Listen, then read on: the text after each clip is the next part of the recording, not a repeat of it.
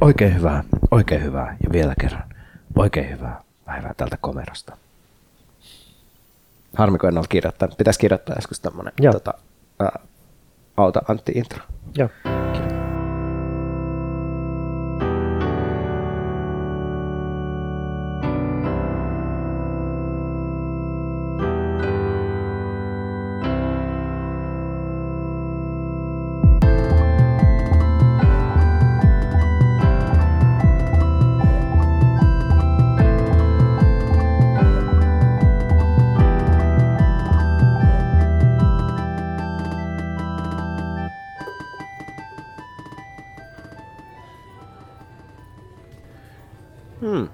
Tässä on näköjään Voimalähden toimitus ja tuossa on vasemmistofoorumin rahasäiliö. Entä mikäs tää on? Mikä meitä vaivaa tukijoiden Patreon lounge? Missä se oikea paikka nyt on? Aha! Terve, oliks tää se pop-filosofin vastaanottohuone? Joo, kyllä vaan. Tervetuloa tänne. Minkälaista vaivaa sulla olisi tässä? Mulla olisi tällainen pieni juttu, että mä haluaisin soveltaa täysin automatisoitua avaruushoman luksuskommunismia mun omaan elämään. Mun arki on aika manuaalista ja ankeaa ja kapitalistista, niin että mä mietin, että jos sä voisit kertoa mulle, että miten mä saan automatisoitua ja luksuskommunisoitua mun oman elämän. Joo, niin sulla on toi juttu vielä.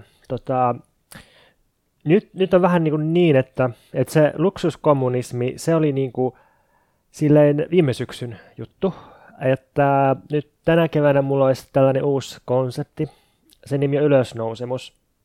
Ja sen idea on siis semmoinen, että kun ihmiselle usein tarjotaan jotain sellaista elämän sisäistä juttua, niin kuin menestystä tai tuottavuutta tai vaikka kuolemattomuutta, niin mä haluaisin nyt myöntää, että oikeasti sisäisesti me ollaan kaikki täysin kuolleita. Mä haluaisin siis olla rehellinen.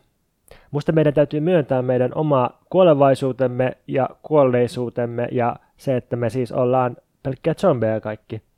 Ja tämän takia mun mielestä me ei tarvita mitään elämäntäytykirjallisuutta.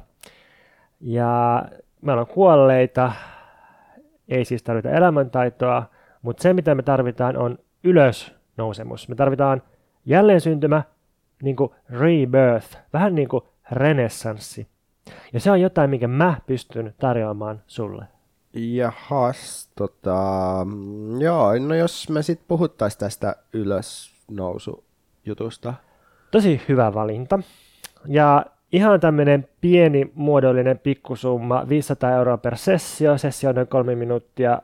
Haluatko maksaa käteisellä kortilla vai mobilepayllä kenties?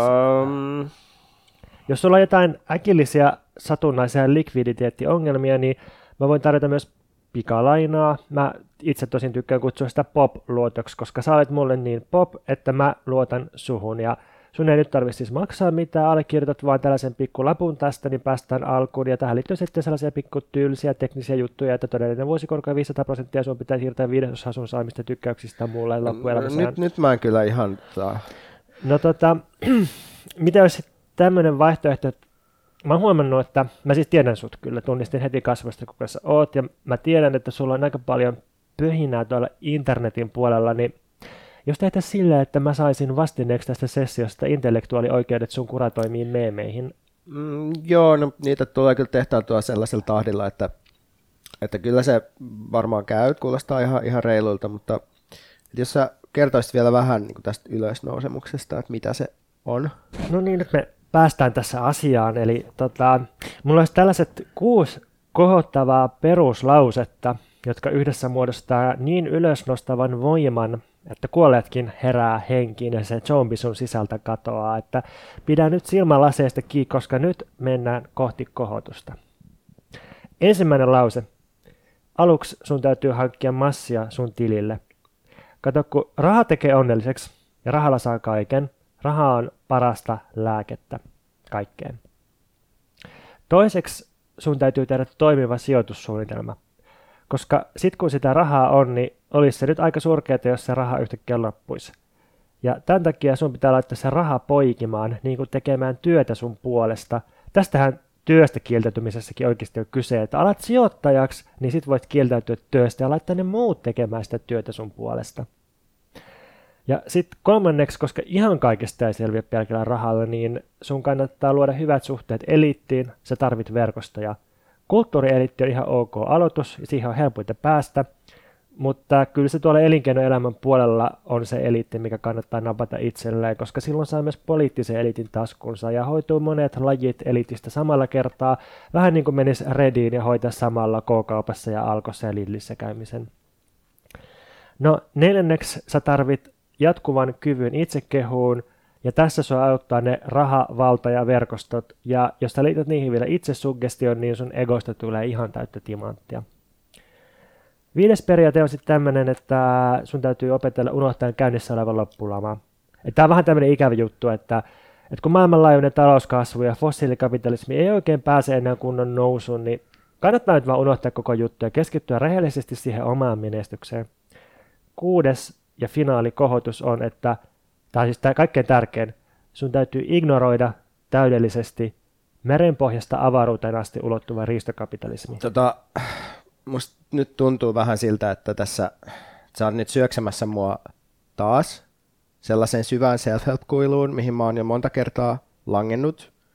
Et mä jotenkin ajattelin, että tämä pop-filosofin vastaanotto olisi jotenkin erilaista, että tämä voisi auttaa mut yli mun omien aivojen onkaloista ja tuottaisi jotain uusia yhteyksiä maailmaan, mut tämä tuntuu nyt vaan tosi paljon siltä, että sä opetat mua hakkaamaan mun päätä seinään niin, että seinä pysyy entisellään, mutta pää hajoaa. Ja mä haluan rahat takaisin, jotta mä voin sijoittaa ne podcast-yritykseeni ja monetisoida pahaa oloani sitä kautta. Oho. Tuntuupa yhtäkkiä kauhean kevyeltä. Tuntuuko susta, että mun peruslauseet ohjas kuitenkin sut siitä oikealle tielle? Kadutko sä tänne tulemista vai oliko tämä kuitenkin sulle ratkaiseva sysäys kukoistuksen sisäinen käsikirja ja toimintaohje? Se tuntuu, että sä oot tässä ikään kuin varkain avannut mun silmät ja rauhoittanut mun sielun. Kiitos, pop-filosofi. Ilo oli minun puolellani. Niin, nythän me ollaan niinku jo on air. Niin, kai me ollaan taas läpiöimässä sanoja ojasta allikkoon. Lapiamies 1 on. Joo, tuntuu hassulta puhua taas ilman yleisöä, että viime jakso tehtiin tosiaan live-yleisön kanssa ja se tuntuu, että se antoi sellaiset fiilisboostit, että ei ole vähän aikaa ehkä sitten jotenkin edes kaivannut podcastia, mutta nyt taas on tosi hauskaa päästä tekemään tätä. Meidän ainoa yleisö on Veikan entisestään lisääntyneet vihreät ja pinkit kasvit. Ehkä meidän seuraava Patreon-juttu on joku meet and greet täällä kotona, että pääsee tapaamaan niin mut ja kasvit. Meet and green, joo, tämä olisi hyvä. Meet, ja se olisi niin kuin meat and niin, green. Lihaa ja vihreyttä. Niin, mä oon se liha. Kasvit on se mikä mä oon sitten siinä? Mä oon myös vihreä. Sä oot se parittaja. Joo. Yes. Silloin kun tämä jakso julkaistaan, niin vaalit on jo ohi. Me nauhoitetaan tämä ennen vaaleja. Me voidaan silti tarjota vaalianalyysi. Se on yksi lause. Täyskatastrofi tuli, se pätee joka vaaleihin. Nyt kun vaalit on käsitelty, niin voidaan mennä eteenpäin. Mikä Veikka sua vaivaa? No niin, nyt kun vaalit on käsitelty ja tosiaan vituiksi meni kaikki, niin mä ajattelin puhua vähän noista Marvel-elokuvista, eli todellisuudesta todellisuuspakoon. Eikä itse asiassa mä aion esittää ikään kuin se kauttarantain ja kiertäen sellaisen argumentin, että itse asiassa Marvel-elokuvissa puhutaan paljon enemmän maailmasta kuin niinku, vaikka suomalaisessa perusproosaalisessa elokuvassa. Mut siis mä odotan kuin kuuta nousevaa uutta Marvel-universumin elokuvaa Avengers Endgame, joka on siis 4. tässä Avengers-sarjassa. Säkin oot näitä vissiin kattonut. Mä oon katsonut kaikki muut paitsi sen ensimmäisen Hulkin, tai siis ainoan Hulkin, jossa näytteli Edward Norton, joka sitten me heitettiin ulos, ja Wasp 2. Onko se Wasp? Se on Ant-Man and the Wasp. Se on multa näkemättä, ja sitten tämä uusi Captain Marvel, sitä en ole ehtinyt vielä. Mutta kaikki muut tyyliin 17 leffaa on näin. Joo, se on ihan katastrofaalisen huono, se Ant-Man and the Wasp. Onko? Joo, okay, se on tosi huono. 1 oli ihan jees. Joo, 1 oli aika hauska. Se on, musta se on hauska, kun niissä voi olla vähän niin kuin eri genrejä, kun se on niin kuin veijari. leffa vähän semmoinen niin kuin Ocean's 11 henkinen myös. Mutta joo, mutta tämä niinku Avengers Endgame on niinku tavallaan kulminaatiopiste Marvel-universumin elokuville, jossa niinku nämä eri supersankarit Marvel-sarjakuvista kohtaa toisiaan ja tekee yhteistyötä. Ja näissä muissakin elokuvissa näiden sankareiden kohtalot kietoutuu eri tavoin toisiinsa. Nyt viimeksihän tuli tämä Captain Marvel-elokuva, joka on tämmöinen ysäri-hassuttelu. Vähän niin kuin, että siinä on niinku aika paljon semmoisia suht kevyitä ysäriviittauksia, tai se sijoittuu niin 90-luvulle enimmäkseen, ja siinä on jotain niin videovuokraamoja ja hauskaa musiikkia ja tällaista. Et se on kevyt leffa, mutta sitten se kuitenkin käsittää kiinnostavasti myös niin terroristiksi leimaamista ja siirtokuntapolitiikkaa, ja ehkä jollain tavalla niin Israel- ja Palestiina-konfliktia, mikä oli musta silleen hauskaa. Mutta Marvel-elokuvissa, melkein kaikissa, musta jotenkin keskeinen teema on resurssikysymykset. Et aika ilmeinen esimerkki on ehkä toi Black Panther, joka tuli viime vuonna vissiinkin. Joo, muista 2018. Et siinä on tää, se sijoittuu tähän Wakanda-nimiseen kuvitteeseen afrikkalaiseen valtioon, joka hallitsee valtavia raaka-ainevarantojaan itse. Se on käsikirjoituksellisesti tämmöinen vastahistoriaa kirjoittava, tai ehkä tämmöinen niinku kontrafaktuaalinen fantasia, että jos ajattelee, että Afrikan mantereen raaka-ainevarannot on kolonisoinnin ja kapitalistisen riiston mekanismeilla otettu valkoisten ihmisten käyttöön, niin tässä tapauksessa niin onkin tämmöinen itsehallintameininki.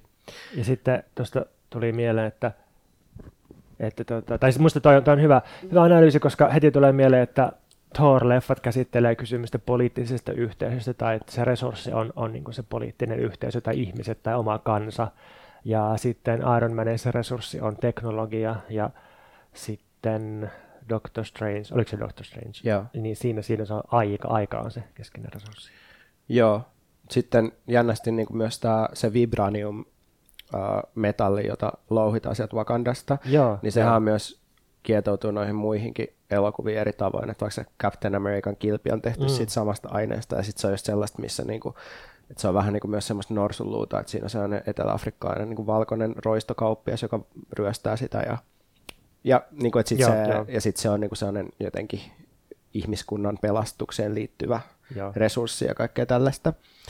Mutta tämä resurssiteema kiinnostaa mua sen takia, että tai se niinku tuntuu tosi relevantilta, koska mehän eletään niinku aikaa, jossa jotenkin kysymys resursseista on ehkä viimein niinku noussut pintaan silleen vähän eri tavalla kuin aikaisemmin, tai jotenkin, että on puhuttu semmoista niinku rajattomien resurssien fantasiasta tai ajatuksesta, että talouskasvu voi niinku jatkuu, koska niinku jotenkin on oletettu, että jotkut resurssivarannot riittää, ja nythän on todettu, että ne ei tietenkään semmoista niinku luonnon, tai ylipäätään suhde luontoon resurssina on niinku kriisiytynyt.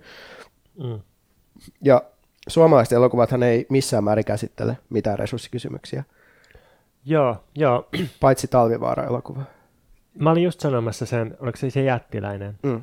Se Talvivaara-leffa, joka alkoi dokumenttina se prosessi, mutta sitten siitä tuli todella upea fiktioelokuva. Ja nyt tosiaan kun mietin, että miksi se tuntui niin poikkeukselliselta, niin varmaan osittain myös ton takia. Se on totta kai hyvin tehty, mutta siinä oli tosiaan tuo resurssikysymys. Ja sitten kun tulee mieleen, tai miettii, että mitä muita vastaavia hyviä poikkeuksellisia Suomi-leffoja tulee mieleen, niin itse asiassa niissäkin jännästi on kysymys resursseista, että se Rare Exports-leffa, missä saalistettiin joulupukkipetoja, niin siinä oli resurssi, villi resurssi Suomen luonnosta, joulupukit. Ja sitten se, oliko se nyt Reindeer Spotting, pakojoulumaasta, tämä huumedokkari, niin siinä ne huumeet ja raha oli keskeiset resurssit, ja se oli todella niin kuin vereslihalla. Heroiini tai Subutex ja raha. Se päättyy ryöstöön ja pakomatkaan se leffa. Niin, joo. Jep. Hyvä kulma. Lisää resurssielokuvia. Tämä on myös hauskaa, kun jokaisen pointin jälkeen tulee kehu. Joo. Sä ehdollistat mua tässä. Mutta niin, myös semmoiset jotenkin highbrow draamat, suomalaiset elokuvat, jos me tunnistaa aina siitä, että ne on mustavalkoisia. Niin kuin vaikka Pirjo Honkasalo Betoniyö ja sitten tämä mä en muista, mikä tämä oli, tämmöinen aika tuore suomalainen draamaleffa, jota kehuttiin hirveästi. Oliko se tämä josta Harro Salmenniemi kirjoitti novellin nimellä Mies ei hymyile? Ei hymyilevä mies, okay. Mutta sekin on musta valkoinen. Joo, siis se on selvästi, siitä tunnistaa, että on highbrow. Mutta niinku, se tuntuu tavallaan aika perversiltä, että tällaista eksistentiaalista, ikään kuin oikeat eksistentiaalista kysymystä, niinku, eli ihmiskunnan kohtaan kysymystä ei jotenkin käsitellä. suomalaisissa elokuvissa, mutta Marvel-elokuvissa sen sijaan kyllä käsitellään. Ja niissä yhdistyy tyypillisesti niin kuin erilaiset jumaluudet ja sitten toisaalta teknologian käyttö, tai jumaluudet siinä mielessä, että niin kuin ihmisen kyvyt ylittävät voimat. Voi ajatella, että se on niin kuin jumaluutta, ja sitten siinä on tietysti se Thor-hahmo ihan semmoisena konkreettisenakin jumaluutena. Mutta ne ja teknologian käyttö, ja sitten niillä tällä yhdistelmällä torjutaan maapalloa koskevia eksistentiaalisia uhkia. Ja tämä tematiikka on tosi luontevaa, jos ajatellaan, että millaisessa historiallisessa tilanteessa me ollaan, että on lyhyt aika torjua ilmaston lämpenemisen, kehityksen, epävakaistuminen. Siis ilmaston lämpenemistä ei voi, tai sitä, niin kuin sen pysäyttämistä ei oikeastaan niin kuin niinkään puhuta, vaan siitä, että jos se lämpeneminen niin kuin etenee nykytahden, niin tavallaan joudutaan sellaisiin niin kuin peruuttamattomiin niin kuin spiraaleihin, tai ne kehityskäyrät jotenkin muuttuu. Että on tämmöinen ikään kuin, puhutaan ticking clock ilmiöstä, tai se, että se on yksi tapa niin kuin rakentaa elokuvan käsikirjoitusta, niin sitten mehän ollaan ikään kuin tietyllä tavalla, että se ticking clock sijaitsee myös meidän keskuudesta niin kuin yhteiskunnallisesti. Istutaan pommin päällä, joka räjähtää hitaasti. Mm. Mutta sitten päästään vasta mun vaivaan tämän kohtaisen pitkän polveilevan intron jälkeen, että näissä elokuvissa ne on ikään kuin jatkuvaa tämmöistä Deus Ex Machina ratkaisua, joka on siis kreikkalaisesta draamasta peräisin oleva käsite, että jossa niin kun haamu tai jumaluus vapautetaan tai tulee näyttämällä ratkaisemattoman konfliktin. Eli silloin, kun niin kuin draaman sisäiset ainekset ei ikään kuin johda johonkin ratkaisuun, niin sitten otetaan joku enkeli taivaan laittamaan asiat uusiksi. Viittaatko sä? Ei, kun mä raaputan mun silmään, mä alkoin viittaa silmään. Mä ajattelin, että Pontuksella oli siellä jotain. Mä en koskaan viitannut edes koulussa. Viittasi aina. Tämä on ehkä semmoinen... Tämä on meidän perus. Niin mä mietin, tästä pääsee taas käsiksi jotenkin meidän eroihin. Mutta niin, että Deus Ex Machina palaa näissä elokuvissa takaisin niin kuin kirjaimelliseksi draamaiseksi ratkaisuksi, koska sitä on niin kuin draaman teoriassa myöhemmin käytetty ikään kuin semmoisena kuvaamaan semmoista, että tulee joku ratkaisu vähän niin kuin ei mistään. Niin, että se on vähän niin kuin vertauskuva tai semmoinen metaforinen käsite. Niin, mutta nyt tavallaan palataan siihen, että oikeasti joku Jumala tulee pelastamaan ihmiskunnan, tai ne elokuvat käsittelee alusta loppuun sitä, miten Jumalat ja sitten teknologia yhdessä niin kuin pelastaa. Ja tällainen messiaanisuus, jos ajattelee, että se kuvaa jotenkin sellaista perusviritystä tai virittyneisyyttä, mikä ihmisillä on, niin se on aika huolestuttavaa, koska se näyttää niin kuin vihjaavaa, että me tosiaan ollaan tuomittu epäonnistumaan. Että jos me aina toivoo Jumalaa, niin toivosta voisi olla hyvä luopua ja alkaa miettiä, että mitä voisi olla toivon tuolla puolen. Tai musta Jumala on tavallaan niin kuin toivottomuuden kuva, että Jumala vastaa, tai Jumala tuodaan kuvaan aina siinä vaiheessa, kun omat voimat loppuu ja oma kyky ratkaista tilanne niin kuin loppuu. Niin siis eikö Messias tai messiaanisuus viittaa siihen, että uskotaan Kristuksen toiseen tulemiseen, että Jeesus palaa maan päälle ja nostaa kuolleet vähän niin kuin kohottavilla peruslauseillaan takaisin eloon. Jep, joo, ja siis kyllä jos nyt toisaalta kun miettii, että millaisia nämä niin kuin vaalikeskustelut ilmastonmuutoksesta on ollut, niin kyllä sinne olisi musta ihan hyvin sopinut vaikka niin Päivi Räsänen sanomaan, että eikö Jeesus voisi ratkaista tämän ongelman, koska musta ne on aika sillä tasolla ne keskustelu. Niin se on sillä, että joo, vihreä teknologia pelastaa meidät tai Juha Sipilän leikkaukset pelastaa meidät. Et siinä on tällaisia messiaanisia elementtejä. Ja sitten taas toisaalta vasemmalla on aina eri vuosikymmeninä erilaisia messiaanisia keskusteluita siitä, että kohta tapahtuu joku ratkaiseva romahdus, joka havahduttaa ihmiset niiden ideologisesta slumberista ja se on niin kuin se messiaaninen elementti, että sitten kun roskikset palaa kadulla, niin ihmiset tajuavat, että ei helvetti, nyt täytyy ottaa asiat omiin käsiin ja sitten organisoidutaan tasavertaisesti. Tämä oli äärimmäisen hölmö kärjistys, mutta siis tämmöinen tietty semmoinen tunnetason fiilistely siitä, että odotetaan jotain yhtä ratkaisevaa käännettä tai hahmoa tai romahdusta tai ylöskohotusta, ihan mitä tahansa, voi olla myönteinen, kielteinen, neutraali, mutta joku tämmöinen ratkaiseva katkos, mitä ihmiset odottaa ja sitten kun se tapahtuu, niin sitten päästään hommiin. Ja sitten koskaan ei tietenkään tule sitä, tai jos se tulee, niin se ei koskaan ratkaise mitään. Niin, ja tähän liittyy tietty sit se ajatus toivosta, ja toivohan on niin kuin jotenkin sellainen, että silloin niin kuin oma toiminta ei ole se, mikä ratkaisee ongelman, vaan joku, mitä odotetaan jostain ulkopuolelta. Ja tietty politiikassa se on ehkä aika häviävä arpa toivoa, että joku ulkopuolinen asia tulisi ratkaisee meidän ongelmat. Mitä tulee tuohon vasemmistodissaamiseen, niin mä kuitenkin luulen, että meidän kuulijat on täällä meidän kanssa sen takia, että ne tietää, että meiltä voi ruokkia omaa itse inhoaan kuulemaan sellaisia kärjistyksiä siitä, miten vasemmisto epäonnistuu. Mutta Sitten mä aloin miettiä, että no mikä voisi olla sellaista messiaanisuutta, pelastusta, joka voisi tuoda jonkun uuden ajan mukanaan, mikä olisi jotain hyvää messiaanisuutta, tai täällä itse asiassa Pontus haastamaan, kun mä puhuin tästä jutusta, että mikä voisi olla sellainen messiaanisuus, mikä voisi jotenkin, mitäs sä ilmaisitkaan? No, mä muistan, mutta jotenkin, että voisiko tätäkin ajatella myönteisen kautta. Sillä niin, just niin se varmaan on. Älä okay. Ole negatiivinen. Niin, että okei, messiaanisuus joo, mutta mikä olisi niin kuin hyvä luksusversio, kommunistinen versio tästä messiaanisuudesta, tai jotenkin maailman sisäinen messiaanisuus, kun yleensä ajatellaan, että se on joku ulkoapäin tuleva, just se Jumala taivaasta, että se tulee maailman ulkopuolelta se messiaaninen väliintulo, mutta voisiko sitä ajatella, että me itse ollaan se, tai siis tämäkin on klassinen marksilainen heitto, mutta että me itse ollaan se, jota me ollaan odotettu kaikki nämä vuodet, mitä se voisi tarkoittaa?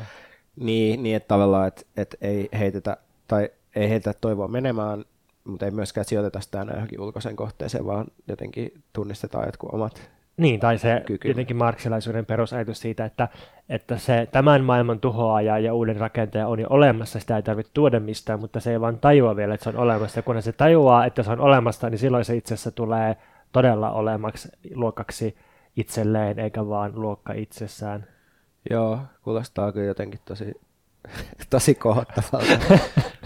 Mä siis oon itse jotenkin ajatellut tätä siltä kannalta myös, että voisiko se ikään kuin odotettava asia olla itse asiassa se niin kuin epävakaisuuden aika itsessään, koska tavallaan se messiaanisuusajatus tai se pelastuksen ajatus liittyy siihen, että me voitaisiin jatkaa entisellään silleen, että sitä uutta tai sitä epävakaisuutta ei niin kuin tulisi, mutta sitten kyllähän se tavallaan on niin kuin tullut jo ja me ollaan niin kuin jo sen keskellä, mutta sitten tavallaan että sen sijaan, että etittäisiin niin kuin paluuta takaisin siihen kapitalistiseen normaaliin jotenkin teknologian avulla, niin me sen sijaan niin kuin jotenkin sen epävakaisuuden ajassa etittäisiin niitä uusia suuntia, kun sitten tavallaan valtasuhteet on myös liikkeessä silloin, kun niin kuin, tai että epävakaisuus tarkoittaa sitä, että jotkut sellaiset vallitsevat suhteet muuttuu.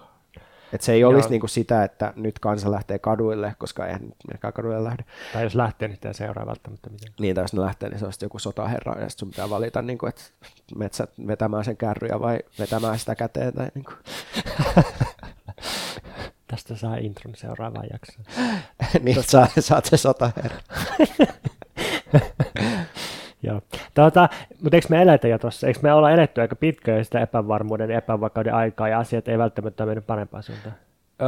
Ehkä niin, mutta et ehkä sitten vielä, niin kuin, että me eletään kuitenkin siinä 10 vuoden aikaskenaariossa, joka on musta, myös mä aion puhua tässä myöhemmin mun toisessa vaivassa, joka liittyy myös resurssikysymyksiin, niin palaamme sitten siihen. Okei, jos halutaan mennä ihan sfääreihin, niin se ranskis filosofi, jonka nimeä ei voi lausua oikein, koska kukaan ei tiedä, kenestä puhutaan, mutta kirjoitetaan siis Quentin Meillassoux, eli Meillassoux, eli Meillassoux. Meillassoux, mä tykkään Meillassuusta.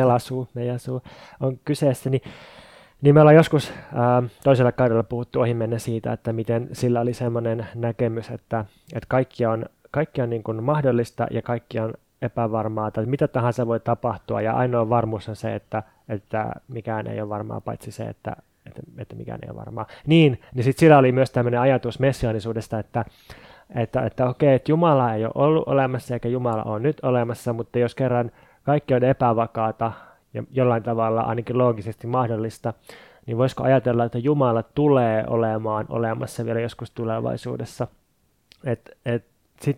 Siitä ei ole kauheasti ehkä puhuttu teologiassa. Aina jaetaan siitä, että onko se Jumala nyt vai eikö, tai onko se kuollut. Mutta mitä jos se on vasta tulossa, jos Jumala on vasta ilmentymässä, ja tällä tavalla niin kun ehkä joskus ilmestyy se Messias tulevaisuudessa. Että ei pidä haikailla menetettyjä jumalia perään, vaan miettiä, että onko tulossa jotain jumalia. Puhutko sä nyt niin oikeasta Jumalasta, vai mistä sä puhut, vai mikä tämä juttu on? En mä tiedä. Ahdistaa. Kysyin Meillassoulta.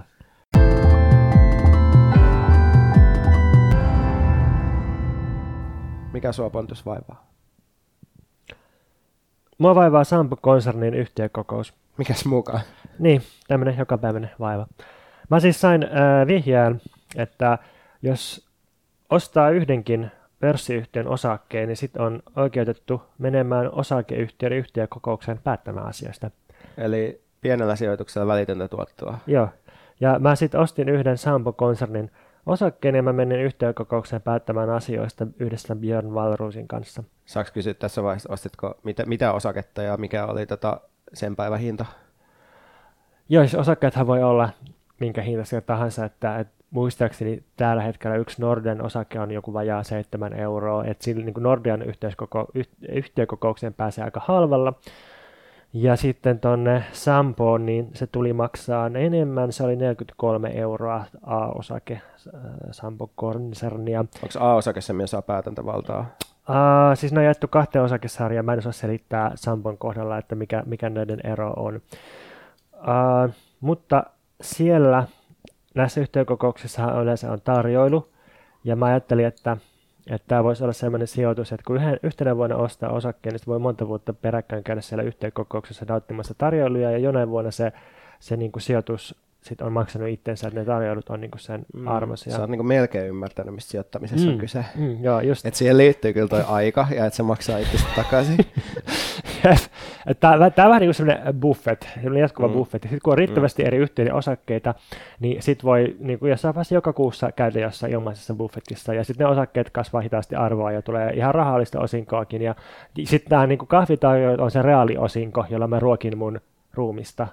Sä oot kyllä todella niin kuin oman elämässä Pontus Turha Purokuru. Hanhemassa palleroita käyt syömässä siellä.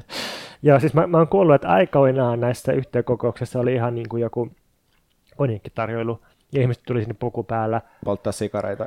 Joo, just näin. Nyt alkoholia on sitten harmillisesti karsittu näistä. Mutta siis tälleen niinku teknisesti niin, on niin, että lain mukaan osakeyhtiön täytyy pitää joka vuosi yhtiökokous. Se on yhtiön kaikkein ylin päättävä elin. Ja siis osakkeenomistajille pitää lähettää kokouskutsuta, jos on pörssiyhtiö, niin sitten pitää pörssitiedotteella ilmoittaa, että milloin on osake. Siis yhteenkokous tulossa. Ja sitten niillä, jotka tulee osallistua kokoukseen, niin niillä on siellä kokouksessa käytössä niin paljon ääniä kuin omistaa osakkeita, eli ääni per osake, eli ei mitään niin kuin tällaista turhaa demokratiaa, mutta kuin rahan demokratia. Ja onko yhtiökokous, siis onko se rinnastuksen niin kuin yhdistyksen kokoukseen, jossa myönnetään niin kuin hallituksen vastuuvapaus, nimitetään uusi hallitus, tämän tyyppisiä? Joo, just siis tavallaan samat asiat, että vastuuvapaus johdolle, hyväksytään tilinpäätös, mutta sitten sovitaan myös voitonjaosta ja sitten voidaan päättää muista suuren linjan johtajatalousasioista. Mutta sama idea mun ymmärtääkseni. Ja nyt tämä ei ollut mikään pienen piirin kämäinen tämmöinen opiskelijayhdistyksen kokous todellakaan, koska siis Sampo koko konserni, niin se on siis tämmöinen vakuutus- ja finanssihimmeli, että niillä se omistaa siis IF-vakuutusyhtiön, ja sitten se omistaa Mandatum Lifein, ja sitten se omistaa Top Danmark-vakuutusfirman, ja yhdessä näillä niin kun Sampolla onko joku reilu 5. Pohjoismaiden vakuutusmarkkinoista, eli siis tosi iso juttu kyseessä, ja sitten osakkeita omistaa joku 120 000 ihmistä. Ja sitten sitä kokousta varten, niin nämä oli vuokrannut 2 valtavaa hallia Helsingin messukeskuksesta. Sitten siinä oli ilmoittautunut 1700 ihmistä. Piti mennä henkkareiden kanssa paikalle, siellä oli tuplatsekkaukset ja vartijat. Ja sitten mä tietysti odotin, että mä löytäisin täältä kapitalistikoplan kiilotetut koppalakit päässään, mutta sen sijaan mä löysin sieltä äärimmäisen vaaleapahtoista kahvia. Et siis mä oon kuullut, että Ruotsissa on kehitetty kahvi erityisesti suomalaiseen makuun, että kun yleisesti alin tai vaalean pahtoaste on 1, niin Ruotsissa on keksitty 0,5 pahtoasteen kahvi, niin tämä oli ehkä sitä sitten, mitä siellä tarjottiin sitten. Ja sitten tälleen niin ulkomuistista, niin mä luulen, että siellä tarjottiin sen vaalean pahtoisen kahvin kanssa jotain riista, voileipäkakku, rullia, siis niin kuin, jotain siis riistaa ja sitten voileipäkakku, mutta niin kuin rulla siitä, semmoinen slice. Että vähän niin kuin semmoiset vuosituhannen vaihteen riippijuhlat. Niin, joo, ja sitten niin kuin siikaruisleipiä, äärimmäisen suolaisia siinipiirakoita. Pohjoismaisia makuja. Joo, sellaisen suurtalouskeittiön myllyn läpi pyöritetty. Nimenomaan mokkapaloja ja sitten jonkunlaisia tutisevia nännimäisiä hyytelöleivoksia. Siellä oli hyvin sinivalkoiset kulissit, siis kaikki oli sinivalkoista. Ja kaikki oli, me kaikki, suurin osa oli eläkeikäisiä. Mun vieressä eläkeikäiset miehet kilpaili niiden saavutuksilla elämässä. Yksi oli silleen, että joo, pitäisi tässä katsastaa katumaasturi. Toinen oli sille, että mulla on erikoislääkärin pätevyys. Hieno tapa keskustella, mutta siis mä tiedän, että toi on siis tapa keskustella. Ja. Siis tietynlaisten miesten oikea tapa keskustella. Ja sitten siihen yhdistymässä menee pieni naisvihamielisyys kautta rasistinen vibasemisti, että niin kuin puhuttiin, että tietyn ihmisryhmän perseet valitettavasti levenee teini-iän jälkeen. Mutta eivät tietenkään puhu itsestään, vaikka ehkä kannattaisi. Niin. Ja siis yleisilmä oli tosiaan tämmöinen, että konservatiivisia lyhyitä tukkia, kauhtuneita puvuntakkeja, siistejä neuleita, naisilla leopardikuoseja, ainoat alle 30-vuotiaat oli kokoomusnuoren näköisiä, niillä oli epätodellisen sileä ihoa ja niin silitetty kauluspaita, että se näytti muovilta. Ja mut oli semmoinen olo, että tämä saattaa olla itse asiassa kuva Suomen tulevaisuudesta. Et toisaalta meillä on nämä vähän kauhtuneet eläkeläiset, jotka köpöttelee juomassa vaaleapahtoista kahvia. Toisaalta meillä on nämä epätodelliset kokoomusnuoret ja kaikki muut on siivuttu pois näkyvistä. Eli tämä on niin kuin se kestävyysvajeen tulevaisuus. Niin, onko se sitten niin, että ne muut ihmiset tosiaan messukeskuksen ulkopuolella, jossa leipäkapinoimassa samalla, kun sä lapat suuhun sitä jotain porokakkua? Joo, ja mä oon selvästi valinnut puoleni tässä koska itseänihän mä en laskenut tähän kuvailuun, että mä en ole tietenkään kauhtunut eikä kokoomusnuoren näköinen, vaan mä olin siellä lenkkareissa ja villapaidassa. Niin sä vedit tuon Saska Saarikoski movesin, että sä teet semmoisen niinku tarkkanäköisen kuvailun todellisuudesta, mutta et sijoita itseäsi sinne ollenkaan, koska sä oot pelkkä niinku kamera siellä. Missä nimessä mä en ole itse osa ongelmaa? Mun yhden osakkeen omistuksella. Mulla on vaan yksi osake. Sitten tää oli siis yksi valtava halli, missä oli siis tää on joku todella laimea herätysjuhla, ehkä tämmönen tää tarjoiluhalli. Ja sä oon nyt monta kertaa korostanut sitä, että siellä ei ollut siis hyvä meininki. Ja jos sä olisit vaan kysynyt multa, että tuleeko siellä ole hyvä meininki, mä olisin voinut kertoa sulle, että jos sä et hyvä meininki, niin älä mene Sampon yhtiökokoukseen. Mutta sitten siellä oli toinen yhtä iso halli, jossa oli 1600 istumapaikkaa ainakin. No toi ja kuulostaa jo hyvältä meininkiä. TV-kamerat ja iso lava edessä, ja siellä oli hyvä meininki. Se alkoi lämpäs. Joo, siis tämä oli, niinku, oli se varsinainen yhtiökokous sitten, ja se oli pitkälti Nalle Varusin show. Siis Nalle on muistaakseni sen hallituksen puheenjohtaja. Noloa, että en tarkistunut tätä, mutta se oli muistaakseni Nallen rooli, tai on. Ja siis Nalle puhuu hirveän hyvin, sillä on aika vahva kehonkieli, se halaa sitä puhujapönttöä tosi voimakkaasti kaksinkäsi, että se on niin tukeva ote taloudesta. Ja sitten se piti katsauksen taloustilanteesta yleensä ja sanoi, että nyt on sen verran epävakautta, että ei kannata lisätä ainakaan osakeomistuksia kauheasti, että ei näytä yleissuhdanteet kovin hyvältä. Ja sitten se oli hieno, kun sillä oli niin sivistynyt puhetapa, että se viittasi muun muassa tähän jenkkikenraali ja entisen ministeri Colin Powellin, joka on sanonut, että sotavoimia ei kannata käyttää. Mutta jos aikoo käyttää sotavoimia, niin kannattaa tehdä se ylitsevuotavalla voimalla with overwhelming force. Ja tämä oli niin kuin viittaisi johonkin talouspolitiikkaan, että normaalisti kannattaa pysyä kaukana markkinoista, siis poliitikkojen, mutta sitten jos aikoo puuttua, niin pitää puuttua kunnolla. Ja Jenkeissä on näin tehty ja siellä on saatu talous kasvamaan. Euroopassa näin ei ole tehty ja sen takia Eurooppa rullaa tässä. Oliko tämä siis niin kuin elvytyksen puolesta? Eräänlaisen elvytyksen, joo. Siis sille, että Jenkeissä keskuspankki sai sellaisella kunnon tukipolitiikalla silloin niin kuin, pankit pystyy ja nopeasti talouden kysynnän sitten kasvamaan ja Euroopassa ollaan vähän nitkuteltu edestakaisin ja ei oikein tehty mitään ratkaisevaa. Sitten se viittasi Keynesiin ja sitten se esitti jonkun tällaisen Groucho Marx-mukailman, että tässä on mielipiteeni, jos ette pidä niistä, niin minulla on muitakin. Tai se niin kuin pippuroisen puheen tuollaisilla niin kuin tosi hauskoilla jutuilla, se oli niin kuin tosi lennokasta ja siis harmaat viikset ja kähä ääni, niin toimii tosi hyvin. Mä mietin, onkohan, tai kun just Wahlroosilla, se mieti sitä puhujapöntön halaamista ja sitä itsevarmuutta, niin säteileeköhän sen itsevarmuus miten paljon niin kuin siitä, että kun silloin sitä rahaa, ja kun se on tavallaan, voi ajatella, että se on se ainoa oikea menestyksen mittari, jonka kautta voi niin kuin sit jotenkin, varsinkin tuossa maailmassa perustella uskottavuuttaan sille, että se on niin kuin objektiivinen uskottavuusarvo, joka asettuu tiettyyn kohtaan, koska sillä on rahaa. Joo, mä en pysty arvioimaan Nallen tekemiä sijoituspäätöksiä tai muita, mutta sehän kuuluu myös se, että sillä ei ole väliä, mitä sä hankit niin, rahat, kun niin, siis, ja onhan sitä paljon kirjoitettu, miten Wahlroos on kasvattanut sen omaisuuden pitkälti sellaisilla sisäpiiridiileillä, joissa niin. siltä siis on niin kuin ostettu jotain niin kuin yli sen arvon. Ja joo, näin, Suomessa on miljonäärit aina kuppaa valtiolta rahansa. Siis, no niin, ja siis sama on myös Nallen taustalla. Niin. Mutta tavallaan se on ihan epäolennaista, koska nykyään Nallella on objektiivinen arvo, joka ei ole pelkästään sen pankkitili tai sijoitukset, vaan se on se, että se osaa esiintyä ja antaa hyviä lausuntoja. Ja mä luulen, että tämä on nyt ihan täys heitto, mutta mä siis jotenkin uskon jollain tasolla, että vaikka Sampon arvosta, oikeasti se osakkeen arvosta, niin osa liittyy siihen, että niillä on Nalle, ja Nalle on vaan niin älyttömän hyvä esiintyjä ja hahmo. Ja se niin kuin, pelkkä sen olemassaolo riittää jotenkin vakuuttamaan sijoittajat, että niin kuin, nyt tiedetään, missä mennään. No sä oot ollut sitä ensikädessä niin kuin todistamassa, että ehkä sielläkin joku vielä teki niin kuin päätöksen hankkia lisää sitä Sampo Aata. Mutta mä siis sitä mietin, kun sä usein viittaat siis Nalle Varustin, siis vähän semmoisella niin kuin ärsyttävällä affirmoiva luksuskommunistipaska fiiliksellä, että kyllä, siis meidän kannattaa kyllä kuunnella todellakin tätä Nalle Varustia, että unohdetaan nyt niin kuin noi vasemmistolaiset ankeuttajat, että tällä on analyysi taloudesta. Niin mikä on fiilis Nalle Varustista? Muuta kuin, että hyvä esiintyjä.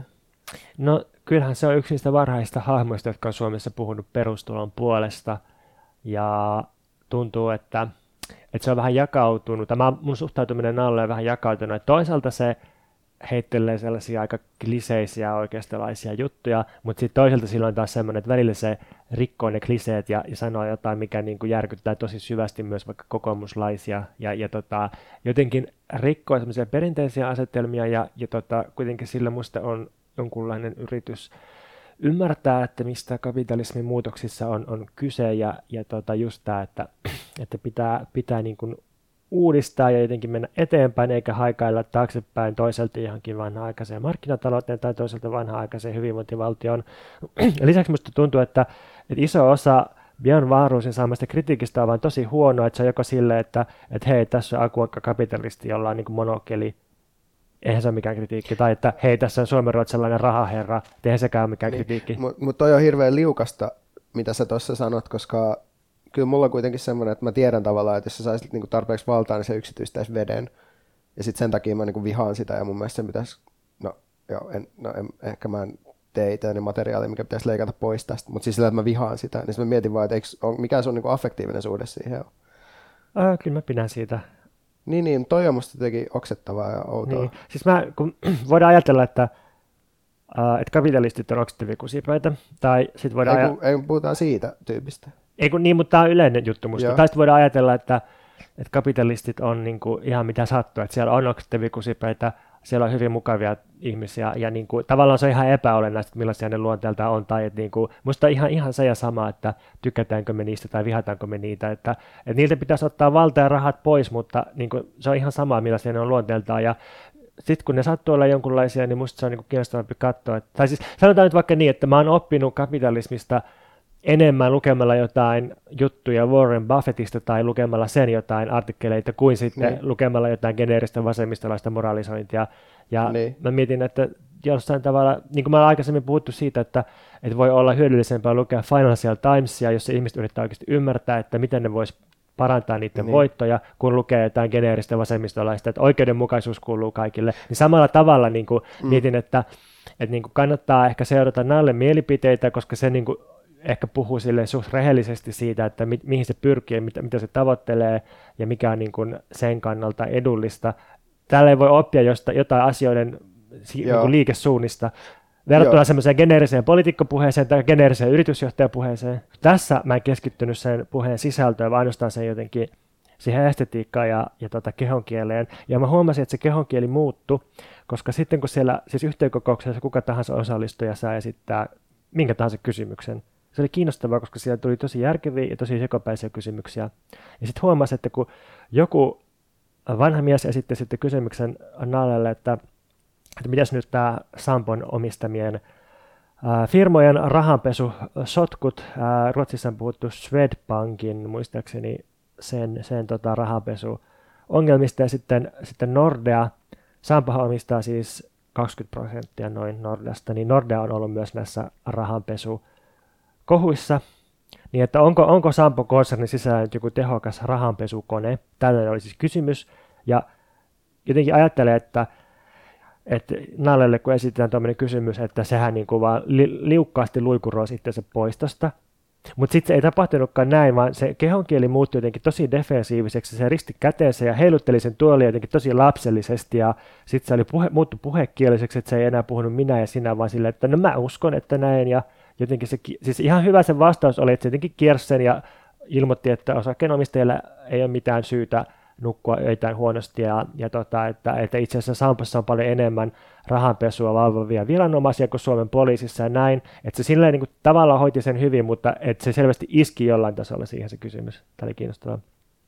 Mutta yleisesti tuolla yhteenkokouksessa, niin siellä oli jotenkin semmoinen harras ja hiljainen tunnelma, hyvä ilmastointi, ja jotenkin siinä syntyi semmoinen kollektiivinen kertomus, että se sai vähän niin kuin uskomaan ja toivomaan sen yhtiön puolesta, ja sitten kun ne oli silleen, että nyt puhutaan paljon startupeista ja disruptiosta, niin kyllä niiden disruptoivien startupien kannattaa myös liittoutua meidän kanssa, että koska me ollaan johtava finanssialan konserni, niin kuin, että meidän kanssa, että ei meitä vastaa. Ja sitten tuli sellainen olo, että oi kuinka mukavaa, että niin kuin, teitä ei voi tuhota, että kyllä teidän kanssa kannattaa liittoutua. Punchline on tavallaan se, että ei ole punchlinea, tai että kun siellä yleisöstä tuli useampi sellainen absurdi kysymys, että siis tosiaan jos ollaan joku ylätason omistajakonsernin yhtiökokouksessa, niin sitten siellä yleisössä sellaisia eläkeläisiä, jotka kysyy, tai oikeastaan puin nyrkkiään, että mikä on, kun ne enää pääse hoitamaan pankkiasioita konttoriin, että on tämä Nordea asiakaspalvelu kyllä surkeata. Ihanan banaalia ja tavallista. Ja sitten oli toinen, että IF-vakuutusyhtiön kanssa niin 2 kuukautta yritin säätää jotain korvausta ja ei saanut koskaan vastausta, että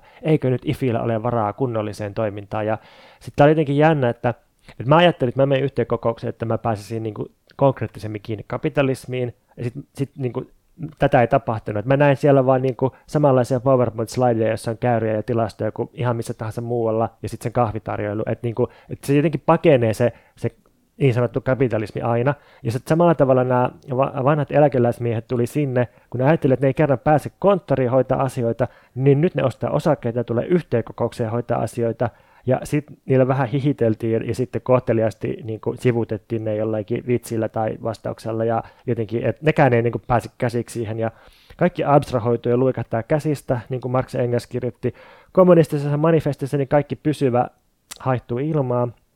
Ja sitten siellä yksi harmaa hapsi kysyi tuohtuneena, että mikä on, kun yhteenkokouksen puheenjohtaja ei ole jakanut hänelle puheenvuoroa, että onko puheenjohtajalla näössä vikaa. Sitten puheenjohtaja vastasi siihen silleen täysin ilme värähtämättä, että varmasti on näissä vikaa, ja kaikki nauro, ja se oli tämmöinen hauska kuittaus, ja minulle tuli sitten sellainen olo, että jotenkin meillä kaikilla on näissä vikaa, koska me yritetään niin kuin päästä kiinni siihen kapitalismiin, ja sitten se vaan niin kuin liukenee käsistä, ja me ei niin kuin koskaan päästä siihen, niin kuin, että se ei tavallaan missään, ja silti ne abstraktit käyrät ja tilastot vaan riistää meitä ja hallitsee meidän elämää. Niin justiin, mä mietin, että ootko sä vaan jotenkin elänyt todeksi uudelleen sitä niin kuin ikivanhaa filosofista parabelia tai tämmöistä vertauskuvaa tai satua, että sä oot ollut siellä Sampon yhtiökokouksessa ja sitten sä oot silleen, että voitteko antaa minulle kapitalismin? Ja sitten se on silleen, että no tässä meillä on näitä osakkeenomistajia ja sitten tässä on tämä, niin kuin, nämä työntekijät, tässä on nämä niin kuin meidän sijoitukset. Sitten sä oot, en halua sijoituksia, haluan kapitalismia. Sitten no, että no niin ja tässä on sitten näitä velallisia ja tätä velanottoa, jota me sitten, jonka kautta me sitten mahdollistetaan tätä niin kuin meidän toimintaa ja sitten edelleen huudat vaan sitä kapitalismia. Niin se on vähän niin kuin tämä klassinen esimerkki, että menen yliopistolle ja sitten on sillä, että missä on se yliopisto? Sitten se yliopisto ei ole missään, vaan että on niin kuin yksi rakennus, sitten on joku katu, sitten on joku luentosali, mutta että mikään näistä ei ole yliopisto, mutta sitten tavallaan sä tajuat, että sä oot yliopiston sisällä, mutta sit sä et tavoita sitä koskaan. Tai että jos tutkitaan aivosoluja, niin voidaan ainakin ajatella, että nämä liittyy tietoisuuteen, mutta sitten sitä tietoisuutta ei löydy sieltä niin kuin mistään tarkkaan.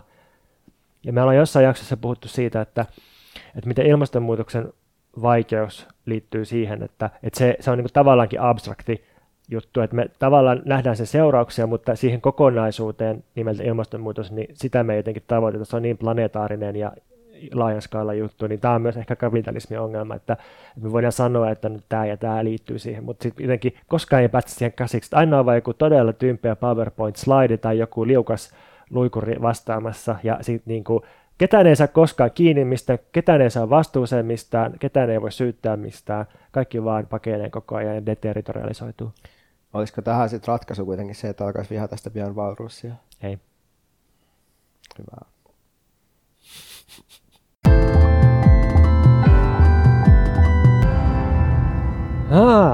Niin. Mikä sua, Veikka, vaivaa myös lisäksi? Toiseksi. Kerro. Mä oon kofeiinissa. Tärisee. Kerro. Mikä mä ostin Pontukselle tänne tämmöistä nokko-energiajuomaa ja sitten Clubmateita ja sitten mulla on vielä Pepsimaksia, kun mä oon kipeänä tässä. Niin. Lisäksi mä juon tupla espresson takaisin, jossa oli cappuccino, johon pyysin 2 shottia kauramaitoa ja sokeria. Karhunmaitoa. Karhunmaito. Miltä maistuisi karhunmaitoa? Joo, ja siis joku voi miettiä, että minkä takia ostaa Pepsimaksia, kun on kipeänä. No, mä voin sitäkin selittää tässä nopeasti, että kyse on siis mun sellaisesta periaatteesta tai toimintatavasta, kun mä oon kipeä, että mä ostan mielihalujani mukaan kaupasta kaikkea mahdollista, koska mä ajattelen, että semmoinen hyvät vibat parantaa ihmisen. Ja tähän Patreon-tukijat teidän rahat menee. Niinpä. Kiitos täistäkin Pepsimaksesta, oli tarjouksessa kaupassa. Me ollaan puhuttu joskus aiemminkin kiireen regiimistä. Mikä on regiimi? Regiimi on jonkinlainen alue. Se voi ehkä tässä tapauksessa se viittaa niin kuin sellaiseen tietynlaiseen toimintakenttään, jota hallitsee kiire. Eli kiire se on niin kuin määrittävä periaate siinä toimintakentällä. Mutta että silloin kun me puhuttiin siitä, niin me puhuttiin siitä sellaisena aktivismia luonnehtivana jatkuvana tilana, jossa asetetaan luonteeltaan pikkusen erilaiset asiat samalle aikajanalle sille, että ne on tietyssä järjestyksessä. Että niin et ensin tulee toiminta, sitten ajattelu. Koska kiire ei ehdi ajatella, vaan pitää toimia. Pakko reagoida niin, heti. Meillä ei ole nyt aikaa miettiä, että onko tässä mitään järkeä, mitä me tehdään. Nyt vaan tehdään vähän kärjistäen. Että sitä voisi ehkä vähän niin kuin, se on vähän just sukua sille reaktiivisuudelle, että ei ole mitään omaa mallia. Mutta toi on musta sille ihan hyvä, että se tosiaan selittää niin kuin sitä vähän, niin kuin, että jos ei ajatella, niin sitten on aina kiire. Tai jos on vaan kiire, niin sitä ehdi ajatella. Mutta sehän on nyt tässä vaalien alla ollut aika läsnä, tämä kiireen regiimi. Että kaikki painelee omien paitojensa alta löytyviä paniikkinappuloita. En nyt viittaa nänneihin vaikka, niin se on varmaan ensimmäinen assosiaatio. Et nyt on poikkeuksellinen kiire tehdä sitä tai tätä tai tuota. Esim. Nyt on viimeinen hallitus, joka voi tehdä Suomessa riittäviä ilmastotoimia. Me ollaan ensimmäiset, jotka kokee ilmastonmuutoksen seuraukset, ja viimeiset, jotka voi vaikuttaa niihin, vaan ratkaista ne. Joku tämmöinen slogan on monella esiintynyt. Jep. Ja siis tämähän on totta, että asioilla on tietty järjestyksensä, ja jotain prosesseja ikään kuin lukitaan tietyssä vaiheessa. Että jos ajattelee vaikka historian kautta, niin jotkut historialliset tapahtumat on lukinnut jotain tiettyjä niitä seuraavia asioita silleen, että sen ikään kuin ensimmäisen tapahtuman estäminen voi olla vaikuttavampaa kuin yrittää muuttaa jotain myöhempiä vaiheita. Esimerkiksi niin kuin natsien valtaannousun estäminen oli ehkä hyödyllisempää kuin yrittää pysäyttää natseja niin kuin 5 vuotta myöhemmin. Ville Lähde on myös kirjoittanut hyvin tästä, mitä tulee ympäristökriiseihin ja infrastruktuuriin. Siitä oli sellainen esimerkki, että nyt on jotenkin laskeskeltu joissain piirissä, että 70-luvun alun elintaso vaikkapa Suomessa niin olisi ekologisesti ollut kestävä, koska silloin suomalaiset ei vielä kuluttanut 3,5 maapalloa, vaan yhden maapallon resursseja. Tai niin kuin, että se oli jotenkin sellainen tila, joka olisi voinut pitää itseään yllä kestävämmin. Mutta sitten Ville Lähde, joka on siis filosofiaa, tutkii tuossa, on mukana tutkimusyksikkö Biosissa, niin se sitten huomautti, että niin kuin abstraktisti voi olla, että oli näin, mutta toisaalta 70-luvulla oli jo lukittu jo ne tietyt fossiiliset kehityskulut ja ne tietyt voimalat ja logistiikkaketjut ja tällaiset, jotka niin kuin väistämättä johti siihen, että mentiin sitten kauas kaikkien kestävyyden rajojen yli. Eli emme voida katsoa jotain tilanteita vaan niin kuin pysäytettynä, vaan niin kuin, että tietyissä historiallisissa tilanteissa on aina lukittu jotain, minkällä on seurauksia seuraavina vuosikymmeninä. Ja nyt tähän musta, vaikka voi sanoa, että on jotain ikään kuin tipping pointteja, joissa niin kuin asioihin kannattaa puuttua, niin mä haluaisin kuitenkin tästä vaalikiireestä ottaa pari askel taaksepäin ja palata rakkaaseen esimerkkimme Neuvostoliittoon.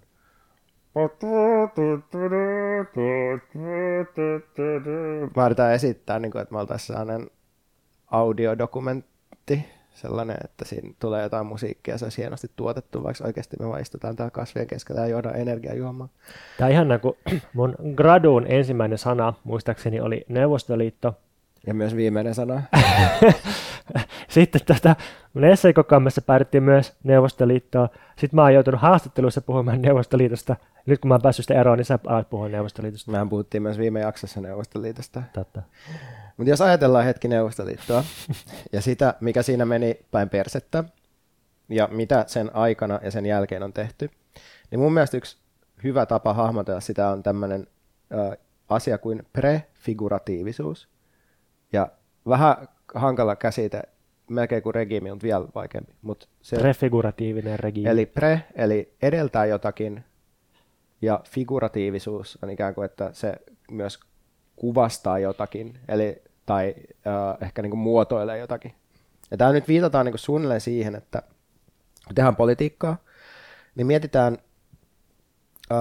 ei pelkästään päämäärää, vaan sitä liikettä, eli miten toimitaan. Politiikan tekemisen käytännöt, miten toimitaan vastaan niitä omia ideaaleja.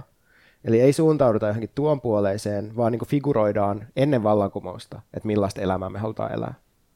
Eli eletään kristillistä taivasta jo maan päällä. Mä oon lukenut jonkun artikkelin, jossa yritettiin osoittaa, että tämä prefiguratiivisen politiikan käsite taas kerran periytys kristinuskosta ja sellaisesta, että tietyissä suuntauksissa ja lahkoissa, niin pyrittiin osoittamaan, että ollaan Jumalan valittuja elämällä jo niin kuin oltaisiin Jumalan valittuja. Tai jotenkin se maanpäällinen elämä on jo merkki siitä, että Jumala on osoittanut sen sormellaan, ja sitten jos elää tietynlaista elämää maan päällä, niin sitten se ehkäpä tarkoittaa sitä, että sitten todella on siellä taivaassa. Niin, ehkä tässä voisi ajatella niin kuin PMMPn kautta, että kannattaakin olla Kristus itselleen.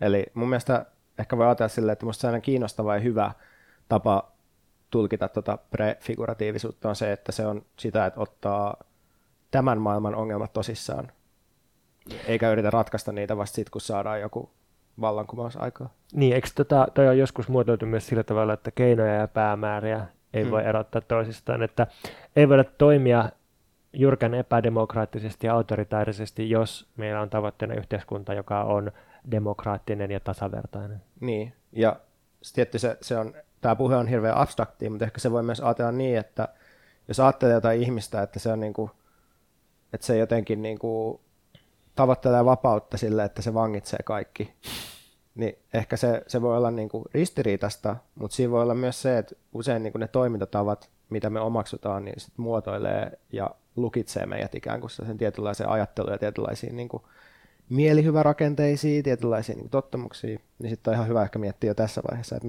millaisia ihmisiä me halutaan, millainen niin kuin käytäntö me halutaan, että meillä on, koska se muovaa sitä, että millaisia me ollaan myös tulevaisuudessa. Eli puretaan ajatus tuon puoleisesta ja vallankumouksen jälkeisestä ajasta, jolla on viimein tilaa ajatella.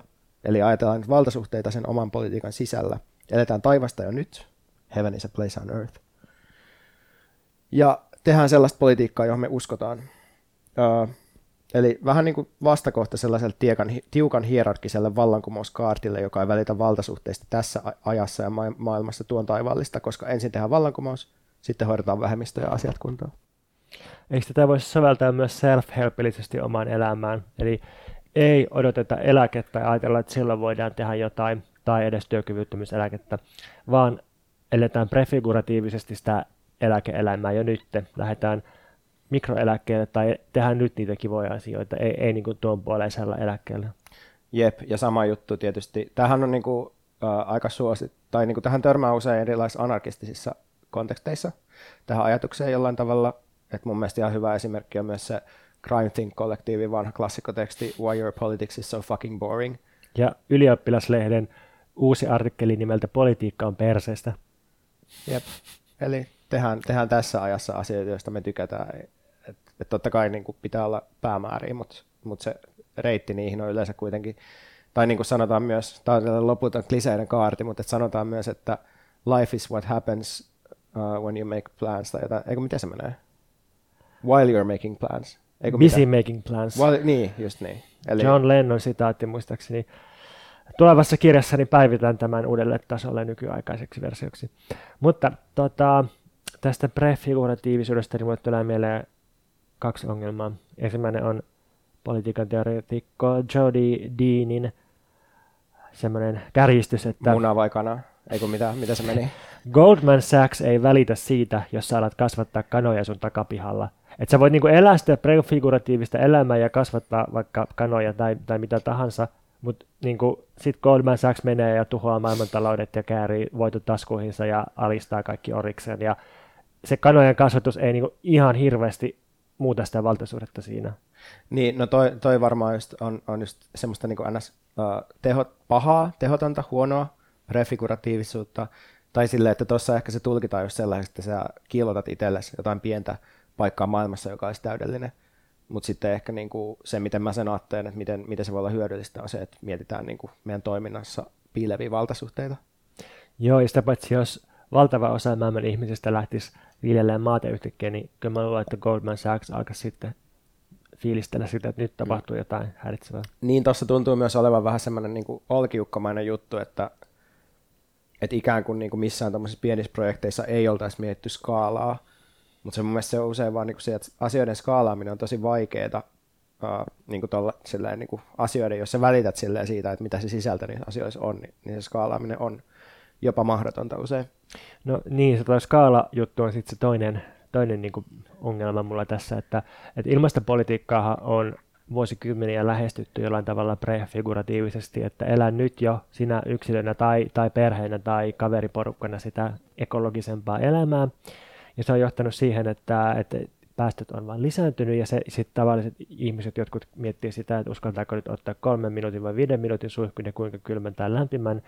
Ja se niin kuin, ei tunnuta pääsevän ikinä sille tasolle, mitä vaadittaisiin, jotta voitaisiin todellakin puuttua siihen ilmastonmuutoksen tuhoisuuteen. Et se vaatisi niin laajoja kansainvälisiä sitovia päätöksiä tai sitten jotain niin valtavia iskuja pääomaa vastaan, että ne ei vain onnistu millään tavalla prefiguratiivisella tasolla.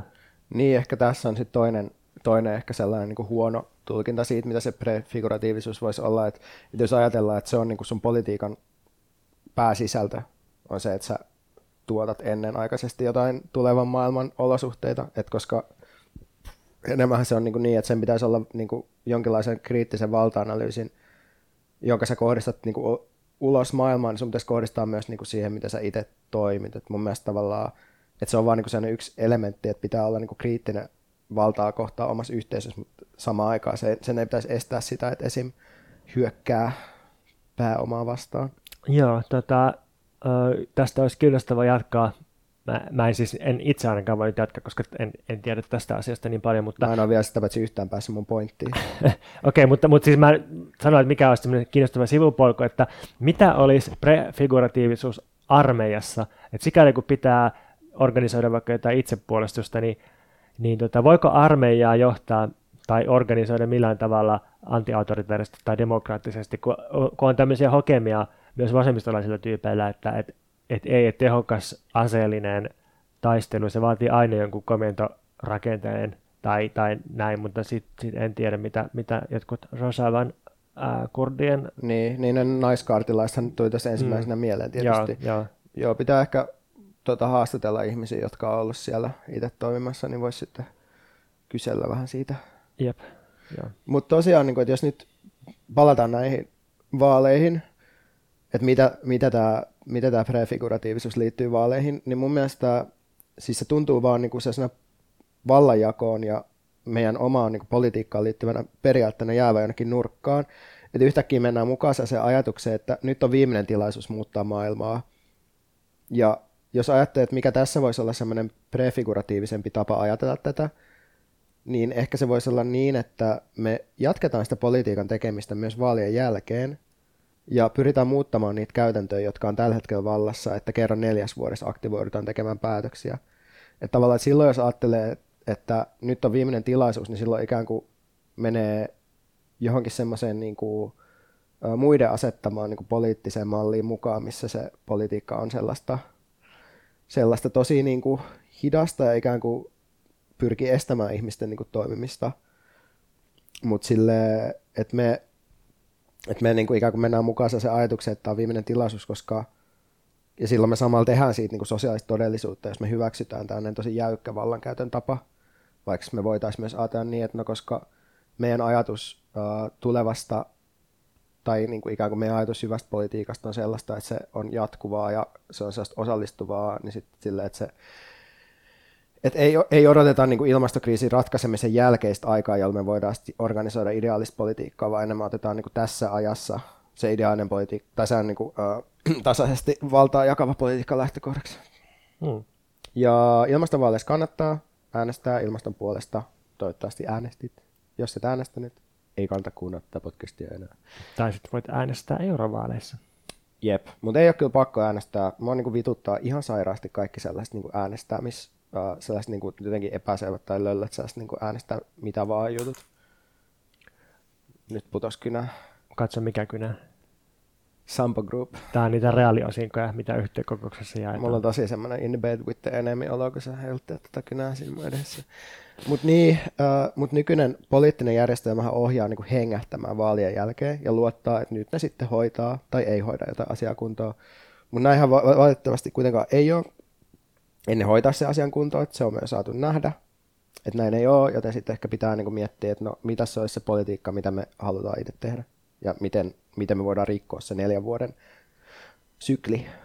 Ja ajatella ehkä myös puolueiden ulkopuolelta.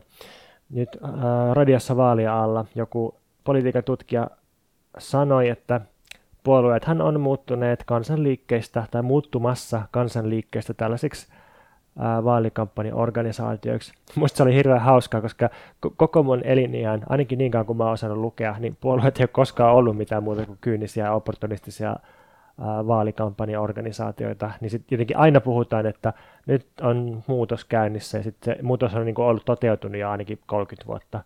Jep. Et jotenkin ei vastaus varmaan, tai musta se ei ole kauhean kiinnostavaa, että mitä puolueiden pitäisi tehdä vaalien välillä, vaan se, että mitä meidän muiden pitäisi tehdä, jotta se ilmapiiri olisi sellainen, että se pakottaisi puolueet tiettyyn suuntaan? Miten perussuomalaiset onnistu äärioikeistolaistamaan ilmapiirin sillä tavalla, että nyt melkein kaikkien puolueiden on ollut pakko, jopa vihreiden alkaa pitää sellaisia puheita, että nyt turvapaikanhakijat kuriin ja työttömille turpaan. Onko pantossa jotain muita vaivoja? Joo, on tämmöinen... Meidän sponsori, rahoittaja, vasemmistofoorumi liittyvä. Tämän täytyykin sitten olla hyvä vaiva. Joo, hyvää rahaa on tullut sieltä. Nyt tulee hyvää kontenttia. Vasemmistofoorumi julkaisi siis just raportin robotisaatiosta ja uudesta työelämästä. Raportin nimi on Robotit orjiksi, työntekijät vapaiksi. Aika provosoiva nimi. Joo, ja se sisältö ei ole ollenkaan niin provosoiva kuin toi nimi. Alaotsikko on siis uusi vasemmistolainen työvoima ja elinkeinopolitiikka vastauksena digitalisaatioon ja työelämän murrokseen. No sehän onkin sitten jo tuo takaisin niin kuin lattiatasolle sieltä yläsfääreistä. Joo, ootko sä Veikka ehtinyt yhtään selata tuota Olen selailut kyllä, mutta sulla on niinku semmoinen detaljitason analyysi, niin mä mielelläni tökin sitä sitten, kun sä sitä käyt läpi, niin tikulla tältä. Joo, mä en tiedä, onko mä analyysiä, mutta mulla on jotain nostoja sieltä. Ja mä mietin, että ensin ehkä olisi hyvä puhua jotenkin, kaikkialla on koko ajan automatisaatio, robotisaatio, digitalisaatio ja tekoälysaatio. Paitsi, että siitä ei kyllä puhutaan vain tekoälystä. Niin. Mutta joka tapauksessa... Homosaatio. Niin nämä jotenkin niin kuin tuntuu, että välillä näillä tarkoitetaan samaa asiaa ja välillä eri asioita, ja se on kauhean sekaavaa.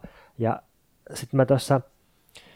Viime vuonna luin tällaisen Jussi Marttisen kirjan nimeltä Palvelukseen halutaan robotti, tekoäly ja tulevaisuuden työelämä. Tässä on kannessa tämmöinen söpö, viaton, kärsivän näköinen punainen robotti. Ihanaa, että ne on valinnut tollaisen kannen. Tai toi robotti jotenkin sen näköinen, että se, jos se osaisi puhua, niin sanoisi silleen kill me. Ehkä se kuvastaa sitä työelämän kärsimyksellistä sisältöä. Mutta siis tämä Jussi Marttinen, joka tämän on kirjoittanut, niin se on konetekniikan diplomi-insinööri, joka työskentelee Meijerin telakalla Turussa automatisaatioinsinöörinä. Eli se siis oikeasti tietää myös niin, se tietää, mistä se puhuu. Joo. Ja siis tämä kirja on 250-sivuinen, jossa on ihan naurettavan pitkä lähdeluettelo. Tai siis, että tässä on niin todella käyty perinpohjaisesti läpi kaikki ajankohtaiset tutkimukset, ja tämä on aika kyyninen kirja, todella semmoinen jalat maassa, eikä millään tavalla vasemmistolainen kirja, mutta mun mielestä, jos haluaa jonkun kriittisen kuvan automatisaatiokeskustelusta ja tekoälykeskustelusta, niin tämä on oikeastaan aika hyvä kirja, koska tässä on ne tutkimukset ja viitteet ja kontekstit kunnolla. Ja siis tämän kirjan pohjalta niin ajattelin vaan huomauttaa, että nämä 4 käsitettä on tosiaan eri asioita. Että automatisaatio on se yleiskäsite, jonka alle nämä muut usein lasketaan. Ja automaattihan tarkoittaa vain jotain, että on joku kone tai koja, joka tekee jotain itsenäisesti ilman ihmistä. Ja siinä yleensä on joku mittari tai joku tämmöinen, että jos me mietitään kirjastossa palautusautomaattia, niin siinä on vaikka se joku laaseri, joka lukee sen viivakoodin kirjasta, tai nykyään luetaan se RFID-siru sitä kirjasta, että tiedetään, että okei, nyt siinä on kirja ja käynyt sen liukuhinnan imaisessa kirja sinne sisään. Eikö automaattisaatio tai automaattinen on myös suhdekäsite, että se on jotain, mikä on niin kuin korvannut jonkun aikaisemmin ihmisen suorittaman toiminnan? Että me ei puhuta välttämättä vaikka sammakoista niin kuin automaatteina, vaikka ne onkin jotenkin autopoieettisia tai itseään organisoivia. Joo, varmasti voi ajatella tolleen, mutta sitten voi ajatella, että on myös automaatteja, jotka tekee asioita, joita ihminen ei ole koskaan tehnyt. Mutta tavallaan tämä keskustelu automatisaatiosta on jostain Aristoteleesta ja antiikin Kreikasta lähtien käynnissä ollut. Et ensin on haaveiltu ja teoretisoitu ja sitten on alettu toteuttaa niitä automaatteja. Ja niin kuin, okei, tämä on tosi laaja juttu, tämä on käynnissä, mutta sitten robotisaatio on paljon spesifimpi juttu, että yleensä robotilla viitataan johonkin, millä on useampia niveliä, joka pystyy jollain tavalla liikkumaan itse tai liikuttamaan raajojaan. Ja se on niin kuin teollisuudessa ollut pitkään käytössä, mun ymmärtääkseni noin 60-luvulta lähtien, mutta robotisaatio on paljon hitaampi ja kalliimpi ja epävarmempi juttu kuin automatisaatio sinänsä. Mutta kuuluuko robotisaation tai robottiin kuuluu siis niin kuin ulottuvaisuus, että se on jotenkin tilallinen? Sillä on joku tilallismateriaalinen niin kuin muoto?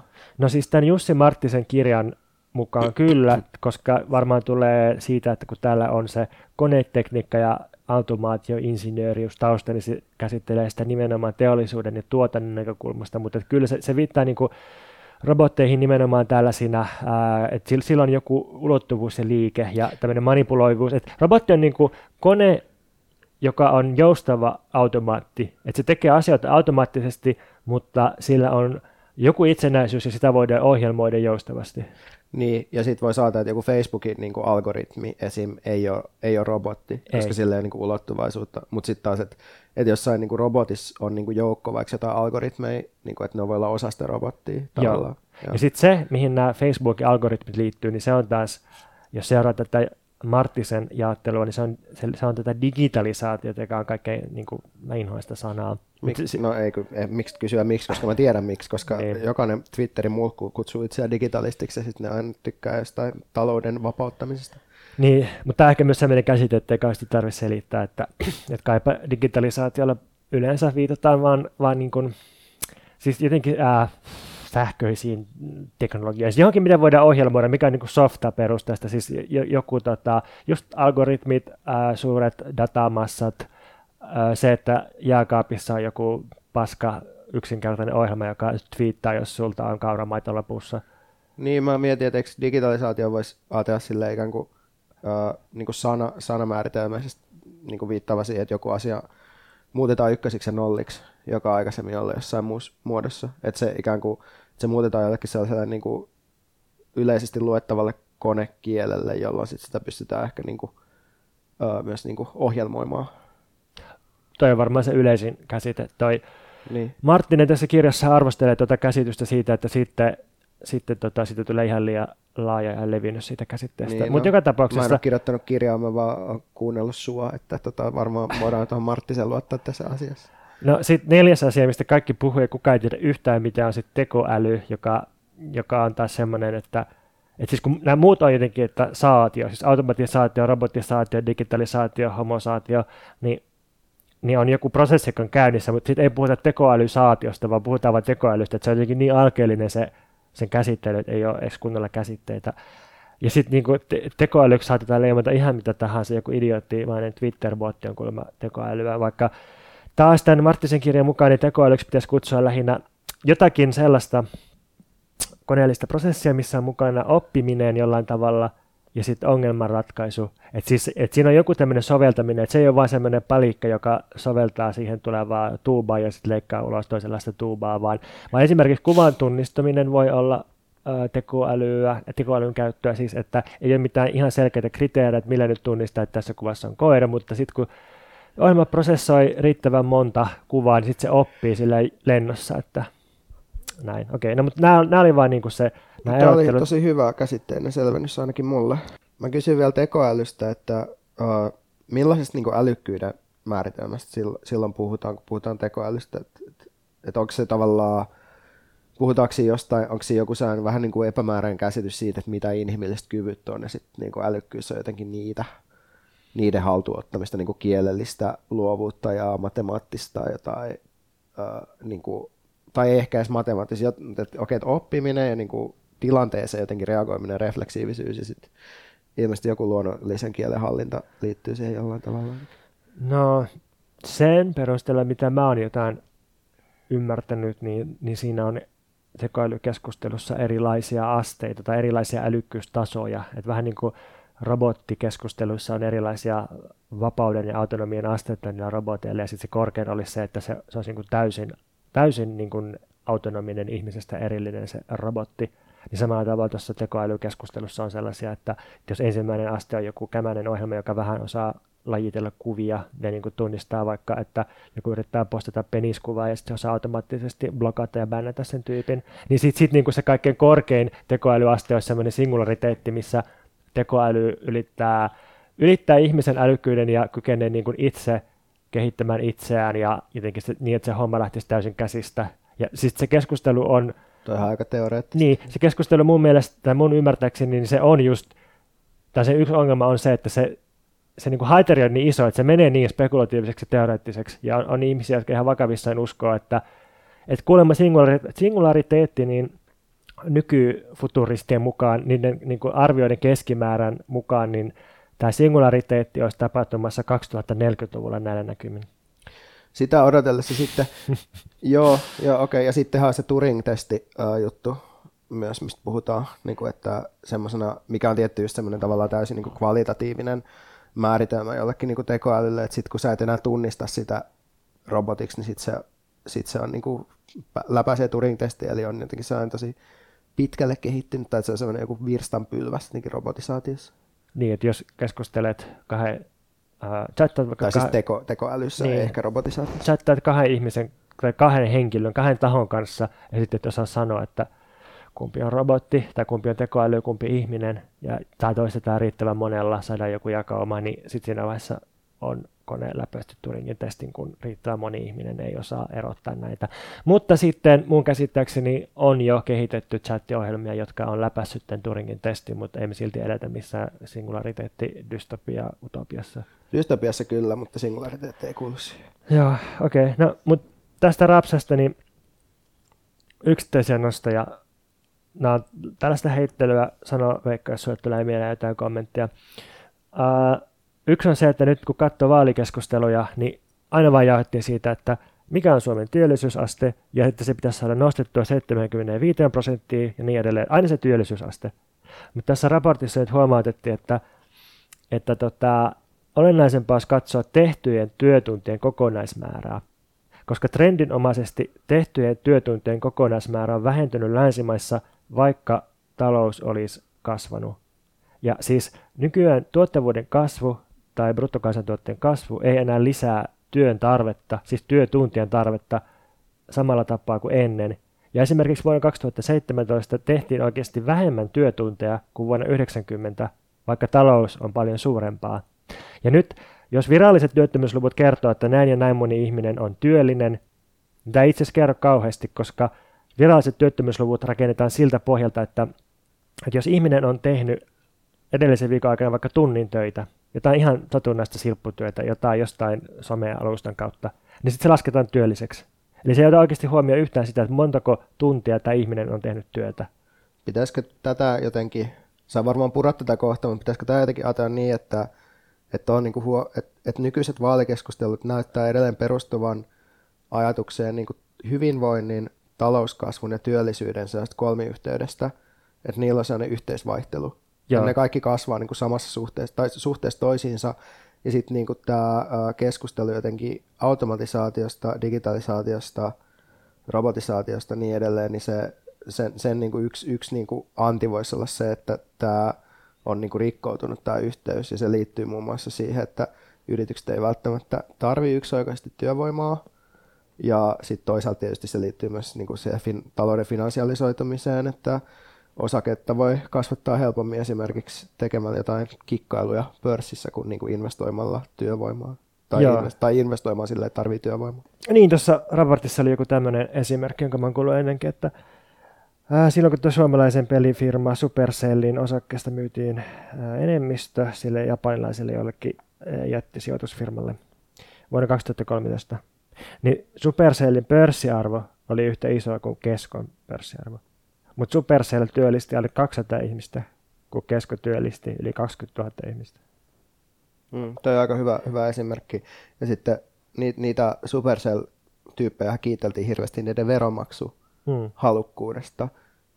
Sitten miettii tavallaan kiinnostavaa sille, että neistä on ollut just, koska toinen lahja, minkä yhteiskunnalle voi antaa, on niinku työ ja toinen verot. Sitten ne ei sit kuitenkaan deliveroinut siellä työllistämisen puolella niin paljon. Niin, tai just toi talouskasvu ei välttämättä tarkoita ainakaan samanlaista työllisyyden kasvua enää.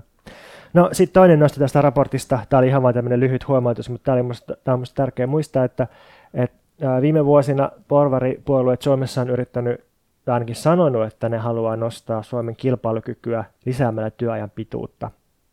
Niin sitten tässä huomautettiin tässä raportissa, että no oikeasti työajan pituudella ei ole mitään tekemistä kilpailukyvyn kanssa, koska pisin vuosityöaika on kehitysmaissa ja erityisesti kehitysmaiden köyhillä, niin ei se kyllä oikein kannata se työajan pidentäminen. Niin, tässä ehkä se on sellainen numeroiden taika, että pyöritään hirveästi jotenkin semmoisten niin kuin yksinkertaisesti kvantifioitavia juttuja ympärillä ja puhutaan ehkä aika paljon vähemmän niin kuin laadullisesti siitä, että mitä oikeastaan tehdään ja mitä niin kuin kannattaisi tehdä. Joo, ja sitten ehkä tuossa työajan pituuden lisäämisessä on myös ollut sellainen tsemppaus, että meidän kaikkeen pitää nyt vähän purahaamasta ja kärsiä yhdessä ja niin kuin performoida sitä pitempään tekemistä, niin sitten syntyy messias ihme. Niin, siis, mutta kyllä mä tavallaan ajattelen, että se koko ajan kaikki tämä niinku puhe just työajan pidentämisestä ja niinku työn hinnan alentamisesta, että siinä on vähän niinku taustaa kuitenkin se ajatus niinku Saksasta, joo. Saksan vientivoittoisesta talousmenestyksestä, missä sitten niinku ihmisten selkänahasta revitään niinku sitä vientituotetta, mutta sitten niillä ihmisillä ei ole kuitenkaan niinku juurikaan rahaa esimerkiksi ostaa niinku mitään. No sitten kolmas taas tämmöinen lyhyt huomautus on niin semmoinen, mikä aina pitää toistaa, että on ihan turha jumittua keskustelua siitä, että onko tuloerot kasvanut vai eikö ole. Että sehän nyt vaan riippuu siitä, että kuinka iso tarkastelujakso otetaan. Jos otetaan tämä vuosikymmen, niin tuloerot Suomessa ei ole kauheasti kasvanut. Jos katsotaan 90-luvulta lähtien, niin ne on kasvanut aika paljonkin.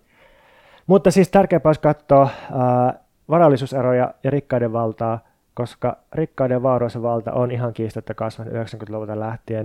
Me ollaan tilanteessa, jossa omistaminen tuo entistä enemmän vaaroutta omistajille koko ajan, sen sijaan työntekeminen tuo entistä vähemmän vaaroutta työntekijöille. Tähän liittyy myös keskiluokan näivettyminen. Tässä rapsassa käydään läpi sitä, että miten matala- ja korkeapalkkaisten työpaikkojen määrä on kasvanut, mutta sitten se keskeltä on just hävinnyt semmoinen, niin kuin ajatellaan jotain sellaista teollisuustyötä, josta maksettiin vaikka 25 € tunti. Tämä on vähentynyt, tilalla on matalapalkkaista palvelualan työtä, josta maksetaan se 10 per tunti. Ja keskiluokka on ihan hädissään, että pääseekö se nyt sinne korkeapalkkaisiin työpaikkoihin vai putoako se sinne matalapalkkaisiin työpaikkoihin. Niin, 2 kerrosta. Joo, hyvä, relevantti havainto. Ja sitten edelleen tässä käytiin läpi sitä, että kaikista näistä lupauksista huolimatta niin uusi teknologia ja digitalisaatio on mahdollistanut itse asiassa työntekijöiden aika dystoppisen tiukan kontrollin. Tästä mulle tuli mieleen mun kaveri, joka on töissä toimistossa ja työ on sinänsä ihan jees, mutta sitten sen tietokone ilmoittaa, että jos ei sä ole tehnyt töitä varttiin, niin sitten heti menee esimiehelle semmoinen, että nyt on epäaktiivinen työntekijä. Silloin siis sen pitää olla aktiivinen ja niin kuin naputtaa, painaa jotain nappia, niin kuin mitä tahansa nappia sille kerran vartissa tai muuten se on silleen, että se on epäaktiivinen ja itse asiassa kirjataan ulos sit ennen pitkään ja sitten niinku ei saa palkkaakaan ilmeisesti tai joku tämmöinen. Työaika ei juokse, ellei se tee töitä. Oletko nähnyt sen Simpsons-jakson, missä Homer tahallaan lihottaa itseään niin paljon, että se saa tehdä kotoa töitä ja sitten sille tuodaan tietokone, jolla se tekee sitä sen ydinvoimalan valvontatyötä ja sitten se toteaa, että sen työ on enimmäkseen sitä, että sen pitää vastata kaikkeen kyllä, niin kuin esimerkiksi, että poistetaanko jotain kaasua jostakin tai tälleen, ja sitten se laittaa semmoisen linnun, jonka nokka laskeutuu tai joka niin kuin menee alas ja ylös vähän heilurimaisesti sen niin kuin pöytäkoristeen niin kuin painamaan kyllä jatkuvasti. Ja sitten se, niin kuin, että sit se ei tarvitse enää tehdä töitä, vaan se voi käydä leffassa päivällä. Tämä kuulostaa siltä mun kaverilta, joka sanoo, että joskus se tekee kotona etätöitä ja sitten se kun tekee jotain muuta, että aina välillä kävelee tietokoneen ohi ja painaa jotain nappeja tai liikuttaa hiirtä, että näyttää siltä, että se tekisi töitä. No, sitten tässä käytiin läpi vaan sitä, mistä ollaan puhuttu vuosia, että talouskasvun hiipuminen länsimaissa nyt näyttää vain pysyvältä jutulta. Siihen liittyy se, että kun ei ole keskiluokalla eikä muillakaan sitä ostovoimaa enää, se hiipuu, pääomanomistajien osuus nousee kansantulosta, automatisoidaan. Sitten kun automatisoidaan, niin ei ole niitä työntekijöitä, joilla tarvitsisi maksaa palkkaa, ja kun ei makseta sitä palkkaa, niin millä ihmiset ostaa niitä tuotteita? Jumissa ollaan. Velalla ostetaan sitten. Jep, yksityinen velkaantuminen on noussut.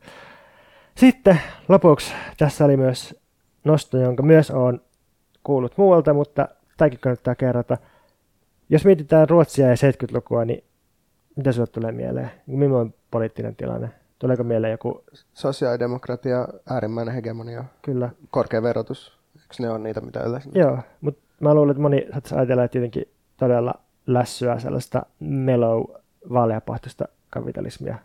Niin sitten jos lukee, että mitä itse asiassa Ruotsissa demarit ja Ruotsin SAK käynnisti, niin ne käynnisti ohjelman teollisuuden demokratian puolesta ja hyväksyi tällaisen suunnitelman, jossa työntekijöille oli tarkoitus antaa vähitellen omistus, ainakin osa omistus niihin yrityksiin, missä ne työskentelee.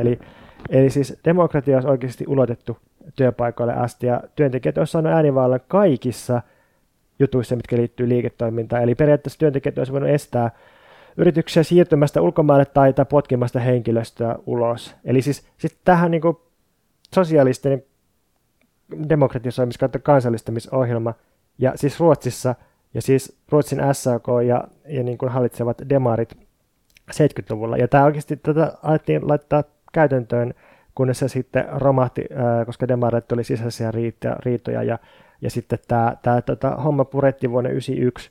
Mutta niinku, tuommoinen oli oikeasti käynnissä Ruotsissa 70-luvulla. Nyt jos joku ehdottaisi 10% tästä Suomesta, niin saisi niinku äärimmäiset kommunistisyytteet niskansa. Kyllä mä uskon, että sitä aina kun niinku tulee jonkinlainen talouskriisi, niin toi vähän niinku repästään pöydälle uudelleen toi niinku työpaikkademokratia. Että sehän on semmoinen tavallaan, se on niin kuin äärimmäinen myönnytys ilman, että tarvitsee puuttua omistussuhteisiin. Mutta tuossa oli ollut mukana se omistussuhteet. Siis nimenomaan, että ei se, että työntekijät saa äänestää jossakin, vaan sen lisäksi työntekijät saa omistuksensa oikeasti niin kuin osaa siitä. Okei, sä sanoit sen varmaan äsken, mä ehkä missasin sen. Joo. Vaan, mutta joo, niin no se onkin sitten, että sitten tosiaan demokratian keinoin viedään sosialismia toteen. Niin, no mitäs sitten, jos ajateltaisiin, että me lähdettäisiin radikalisoimaan suosituksia tai raportin johtopäätöksiä, niin mitkä olisi, voisi olla vaikka joku semmoinen askel, millä kuljetaan kohti tätä otsikkoa. Onko sulla ajatuksia tähän? No mun mielestä ehkä pitäisi just, tai sitten musta aika vähän itse asiassa keskustellaan muuta kuin uhkakuvien kautta siitä, että miten koska puhutaan omistussuhteista ja sitten puhutaan siitä, että pian meillä on vaan semmoisia, että robottien omistus on se keskeinen kysymys, että kuka omistaa robotin, niin se ikään kuin hallitsee tuotantoa. Että tavallaan yksi vastaus on ollut se perustulo, eli yritys irrottaa rahatulo työn tekemisestä. Ja voi musta todeta, että se on edennyt johonkin tiettyyn pisteeseen saakka, ja se näyttää, että tässä vaiheessa ei ehkä etene hirveästi, tai etenee jotenkin sellaisia porvarien ehdoilla. Että sitten musta ehkä pitäisi sitten ehkä miettiä myös tällaista, Demos Helsinki on kirjoittanut alustatalouden demokratisoimisesta ainakin jotain juttuja siis sillä siitä, että miten niitä voisi vaikka, että miten alustataloutta voisi esimerkiksi kansallistaa. Se on musta tavallaan ihan kiinnostava ajatus, vaikka se on tehty valtiovälitteinen. Mutta sulle ei ilmeisesti ole tässä nyt mitään. Mä jäin miettimään tätä otsikkoa, että robotit orjiksi. Niin. Siis tää, että mä leikittelin täällä tosi ohimennen ja en kauhean vakavasti tuossa mun esseekirjassa, että että jos yhteiskunnat tai niin sanotut kehittyneet sivilisaatiot on tähän mennessä perustunut kuitenkin sille, että on orjat tai on ne työntekijät ja on omistajat, niin saataisiko me kaikki sitten siihen joutilaiseen omistajaluokkaan sille, että ne orjat olisikin koneita ja robotteja, niin onko tässä nyt vähän kuitenkin kyseenalainen, että se orjuusrakenne täytyy säilyttää ja ne on vaan robotteja? Että säilyttääkö se kuitenkin meidän poliittisessa ajattelussa tällaisen riistohierarkian, että okei, ne on sitten vaan koneita, joita riistetään? Tai onko se ongelma? Tuleeko siitä jossain vaiheessa ongelma? Jos tekoäly kehittyy joskus, tämä on täysin spekulatiivista hulluttelua, mutta niin kuin, onko tämä nyt hyvä lähtökohta, että joo orjia, mutta robottiorjia eikä eläviä orjia? Niin, että voisi tietysti ajatella niin kuin niinkin päin, että entä jos vaan purettaisiin kaikki olemassa olevat orjuussuhteet, niin riittäisikö se? Mutta sitten se tietysti tavallaan tarkoittaisi sitä, että sitä tuotantoa, mikä tällä hetkellä teetetään esimerkiksi ilmaiseksi, niin ei enää pystyttäisi tekemään. Että romahduttaisiko se sitten yhteiskunnan perustan? Ja kyllähän se romahduttaisi. Tai tavallaan, että kun on niin kuin sekä raaka-aineet koskevia niin kuin alistus- ja riistosuhteet globaalisti, että sitten niin kuin ihan työtä meidän ympärilläkin koskevaa riistoa ja alistusta. Että tavallaan, niin ja sitten mä en tiedä tavallaan, että osittain tietty, niin kuin, että orjuushan on, niin kuin, tai siis jotenkin semmoinen niin kuin alistussuhteet, niin kuin sä et voi myöskään asettaa robottia jokaiseen paikkaan, missä on niin kuin riistoa tai alistusta. Et ehkä se ei ole mikään niin kuin lopullinen ratkaisu. Tässä Jussi Marttisen palvelukseen halutaan robottikirjassa oli musta hauska vastaus tähän kysymykseen. Se oli semmoinen, että tämmöinen koneellinen robotisaatio ei tule mullistamaan kaikkea yksinkertaisesti siksi, että työnantajilla on nyt käytössä jo biologinen robotti nimeltä ihminen. Ihminen on erittäin luotettava ja ennustettava ja uudelleen ohjelmoitava biologinen robotti, jonka saa vuokrattua käyttöönsä tosi halvalla. Tämä riittää. Täällä mennään. Tästä pääsee luontevasti sen tiiserin, koska me tullaan tulevassa jaksossa, kun mä oon lukenut Hararin Homo Deus-kirjan, nyt tullaan käsittelemään kysymystä, onko ihminen algoritmi.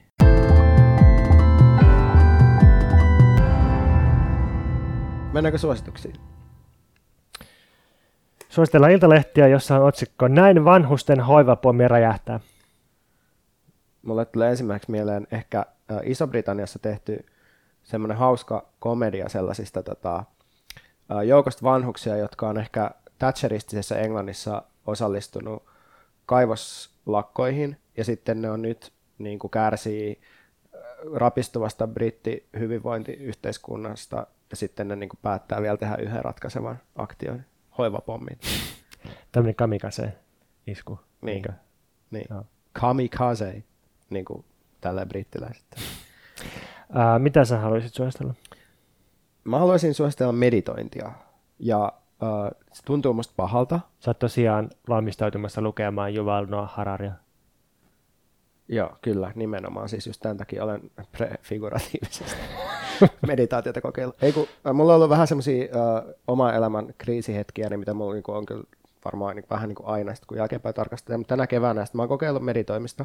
Ja se on mulle sen takia vaikeaa, että mun isoveli tekee siis väitöskirjaa mindfulnessista, joten mä niin kuin jouduin siltä pimittämään tosi pitkään, että mä oon meditoida, koska mä en vaan kestänyt niin kuin sitä, tai mä niin kuin ajattelin, että niin kuin ajatuksissani sitä sen niin kuin tyytyväistä hymyä, että viimeinkin seuraat ohjeitani, koska niin kuin mun olemassaolo keskeisesti perustuu, tai se, että miten mun niin kuin identiteetti muodostuu erojen kautta, niin se on, niin kuin, että miten eroan veljestäni. Okei. Niin sitten. Mut valitettavasti olen sitten alkanut meditoida tällä Headspace-appilla, ja se oli hirveän mukavaa jotenkin. On niin kuin sillä, niin kuin uusi suhde, vähän niin kuin sellainen kehon niin kuin ääriviivoihin tutustuminen, ja sellainen niin kuin mielikuvaharjoittelu, keskittyminen, kaikki tollainen niin kuin on ollut mukavaa. Mutta mä oon myös kyllä kauheasti ihmetellyt tätä Suvi Auvista, joka tässä lesoili joku aika sitten, että se on meditoinut joka päivä sillä Headspace-appilla 1 vuoden ajan. Ja mä mietin vaan, että mä oon nyt ollut flunssassa tässä, että hyi helvetti, jos pitäisi jossain kuumeessa meditoida. Ihan hirveä ajatus, että sit se siihen pelillistämiseen koukuttuminen musta tuntuu, tai pelillistettyyn meditaation koukuttuminen ei välttämättä ole myöskään pelkkä siunaus. Kun mulla on käynyt just tälleen Headspacein kanssa, että kun teki sen peruskurssin siinä, niin se oli oikein jees. Ja sitten jäi siihen, että sitä alkoi vähän niin kuin suorittaa. Sitten jos oli jotenkin stressaantuneempi ja ahdistuneempi päivä, jolla ei huvittanut meditoida, niin oli silleen, että ei, nyt mä olen 10 minuuttia, niin mä saan sen hoidettua ja viivottua yli to-do-listasta. Ja se ei enää sitten ollut kauhean rentouttavaa, vaan enemmän stressaavaa. No mä oon nyt niin kuin meditoinut sen ohjelman mukaan jotain niin kuin 10 tuntia about. Joo. Ja valitettavasti mä ostin jo sen niin kuin vuodeksi itselleni. Nyt sen on pakko meditoida. Niin, ei, mutta siis kun mä totesin nyt, että mä pystyn niin kuin meditoimaan ilmaista ohjelmaa. Se ei niin kuin tullut mun mieleen, että itse asiassa se, niin kuin, se riittää se 10 tuntia siihen, että sitten se niin kuin, tavallaan, että sen saa niin kuin sisäistettyä sen prosessin. Jolloin nyt mulla on sitten 11 kuukautta aikaa sitä silleen, I welcome back to day 5. Now, you might think of the mind as a lamp that's surrounded by flies, but actually there is no lamp. Niin sitten mä joudun kuuntelemaan sitä, mutta mä en tee sillä enää mitään. Voisit sä alivuokrata sun tunnuksia? Niin, jos joku haluaa ostaa Headspace-appin 19 kuukaudeksi Veikka Lahtisen nimikirjoituksella, niin voi laittaa Insta-viestiä Mika meitä vaivaa. Silleen. Ehkä mä laitan siihen.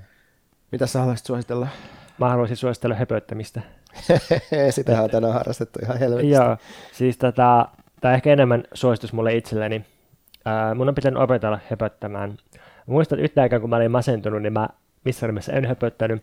Sitten jossain vaiheessa mun äiti oli silleen, että hei, sähän jopa höpöttelet nykyään. Ja tää oli merkki sitten, että mä oon niinku elpynyt ja toivonut. Sun äiti kuulostaa ihanalta. Terveistä vaan Riitalle. Se on kyllä. Niin höpöttäminen, että se on jotenkin semmoinen, niin mistähän se nyt ensinnäkin koostuu? Varmaan siitä, että puhutaan vähän mitä tulee mieleen, että puhutaan tavallaan liikaa, että ei puhuta vain jotain, mikä käskee tai siirtää informaatiota, vaan vähän niin kuin turhaa, niin kuin turhan puhumista. Ja sitten just sellaista, että se voi olla tosi töksähtelevää ja kömpelyä ja sinne tänne menevää höpöttelyä. Ja se niin kuin luo mukavaa tunnelmaa, se auttaa tutustumaan ihmisiin, se laskee sellaista kokemusta, että kokisi toisen vaikkapa uuden ihmisen uhkana, jos se höpöttää. Tietysti on sellainen maaninen höpöttäminen, joka on sitten uhkaavaa, että silloin ihminen tuntuu niin kuin suojautuvan liikaa, se höpöttää liikaa, vaikka pälyilee pitkin seinää ja höpöttää menemään. Pitää olla sellainen sopiva höpöttämisen vauhti. Ja sitten tämä on myös tietysti kulttuurinen juttu, että mun yksi kaveri, joka omien sanojensa mukaan osaa kyllä italiaa, mutta ei niin kuin lausu sitä kauhean hyvin, niin se sanoi, että sitten kun se menee Italiaan, ja sitten se alkaa vaan höpöttämään sillä vaillinaisella Italian lausumuksellaan, niin sitten siltä aina kysytään, että hei, et kauan sä oot asunut täällä Italiassa, kun sä vaikutat niin italialaiselta. Ja mun kaverin tulkinta on, että se on vaan tämä höpöttelymoodi, että vaikka se ei niinku kielellisesti ole kauhean taitava, niin höpötteleminen, se sosiaalisen olemisen moodi, niin se saa sen vaikuttaa kauhean italialaiselta. Mulle tulee tästä mieleen 2 aikamme ajattelijaa. Martin Heidegger toisaalta, jolla se... Onko se niinku, sillä on ehkä niinku 2 käsitettä, jotka on ehkä reede ja gerede, mutta kuitenkin, että sillä on joku semmoinen niinku juoru ja idle talk juttu, joka on sellainen, niinku, että sillä se on mun, niinku sellaisessa negatiivisessa merkityksessä, että silloin kun, että se on sellaista niinku puhetta, jossa ei olla niinku ilmiössä jotenkin kokemuksellisesti kiinni, eli tavallaan sen niinku, vähän niinku sellainen sen niinku pessimistinen sosiaalisen puheen dissailu meininki, joka on musta tuntunut aika ankeelta. Ja sitten toisaalta tulee mieleen toi Silvia Federici kai, tai mun mielestä se on ehkä Silvia Federicin se gossip-juttu, missä se, niinku, tai se, kun se on tehnyt semmoista niinku, keskiajan niinku, naisten historiaa tai sen tutkimusta, ja sitten niinku, kuuntelin vaan yksi toveri tuolla Lymyssä piti sen kiinnostavan puheenvuoron jotenkin siitä, miten niinku, gossipin käsitteestä ja miten se on niinku, liittynyt, tai että siinä on sellainen yhteys sellaiseen niin kuin naisten keskinäiseen niin kuin tietoon ja niin kuin sellaisten asioiden välittämiseen, joita ei pysty välttämättä yksinkertaisesti vaikka kvantifioimaan, vaan niin kuin kokemusvälitteisyyteen johonkin tollaiseen. Ja sitten, että gossip on jossain vaiheessa, niin kuin, että, se on, että sen käsitteen juuret on myös jotenkin, että se on niin kuin ehkä viitannut, kai, oliko se niin, että se on viitannut niin kuin naiseen myös se itse sana, että niin kuin gossip on niin kuin tietynlainen nainen, joka jotenkin käyttää kieltä tietyllä tavalla. Okei, mutta juoruilun palauttaminen kunniaan kuulostaa hyvältä. Ja jos jotenkin ajattelisi, että länsimaisen poliittisen ajattelun perinteessä on tämmöinen porvarillisen ajattelun perinne, jossa on niin kuin sille, että ihminen on erillinen ja yksilöllinen, ja sitten kaikkein todellisinta ihmisyyttä, kaikkein autenttisinta olemista on just semmoinen, että ei langeta siihen jokapäiväiseen juoruiluun ja höpöttämiseen, vaan hiljennytään ja jotenkin kohdataan omaa kuolevaisuus ja elämän brutaali karmeus. Tämä on niin kuin se hirveä, se porvarillinen traditio. Sitten toisaalta on sellainen perinne, joka perustuu jakamiseen ja ja siihen, että ihminen on poliittinen eläin. Ja sitten jos miettii, että miten, jos nyt vaikka jollakulla on sellainen kokemus, että se on erillinen yksilö, sellainen eksistentiaalinen peruskokemus, niin miten voisi päästä sitten kohti tällaista kommunistisempaa käsitystä itsestä? Niin ehkä vastaus on, että höpöttämällä ja juoruilemalla. Että se rikkoo sen kapseloidun yksilöllisyyden, ja että höpöttäminen yhdistää toisiin ihmisiin ja juoroaminen edelleen yhdistää niin kuin paljon laajemmalla skaalalla. Ja voisi määritellä ihmisen olemuksen silleen, että ihminen on höpöttelevä juorueläin. Eli me ollaan niin kuin langeneisuuden puolesta pro Federici kontra Heidegger. Joo, ja kaiken keinotekoisuuden puolesta autenttisuutta vastaan.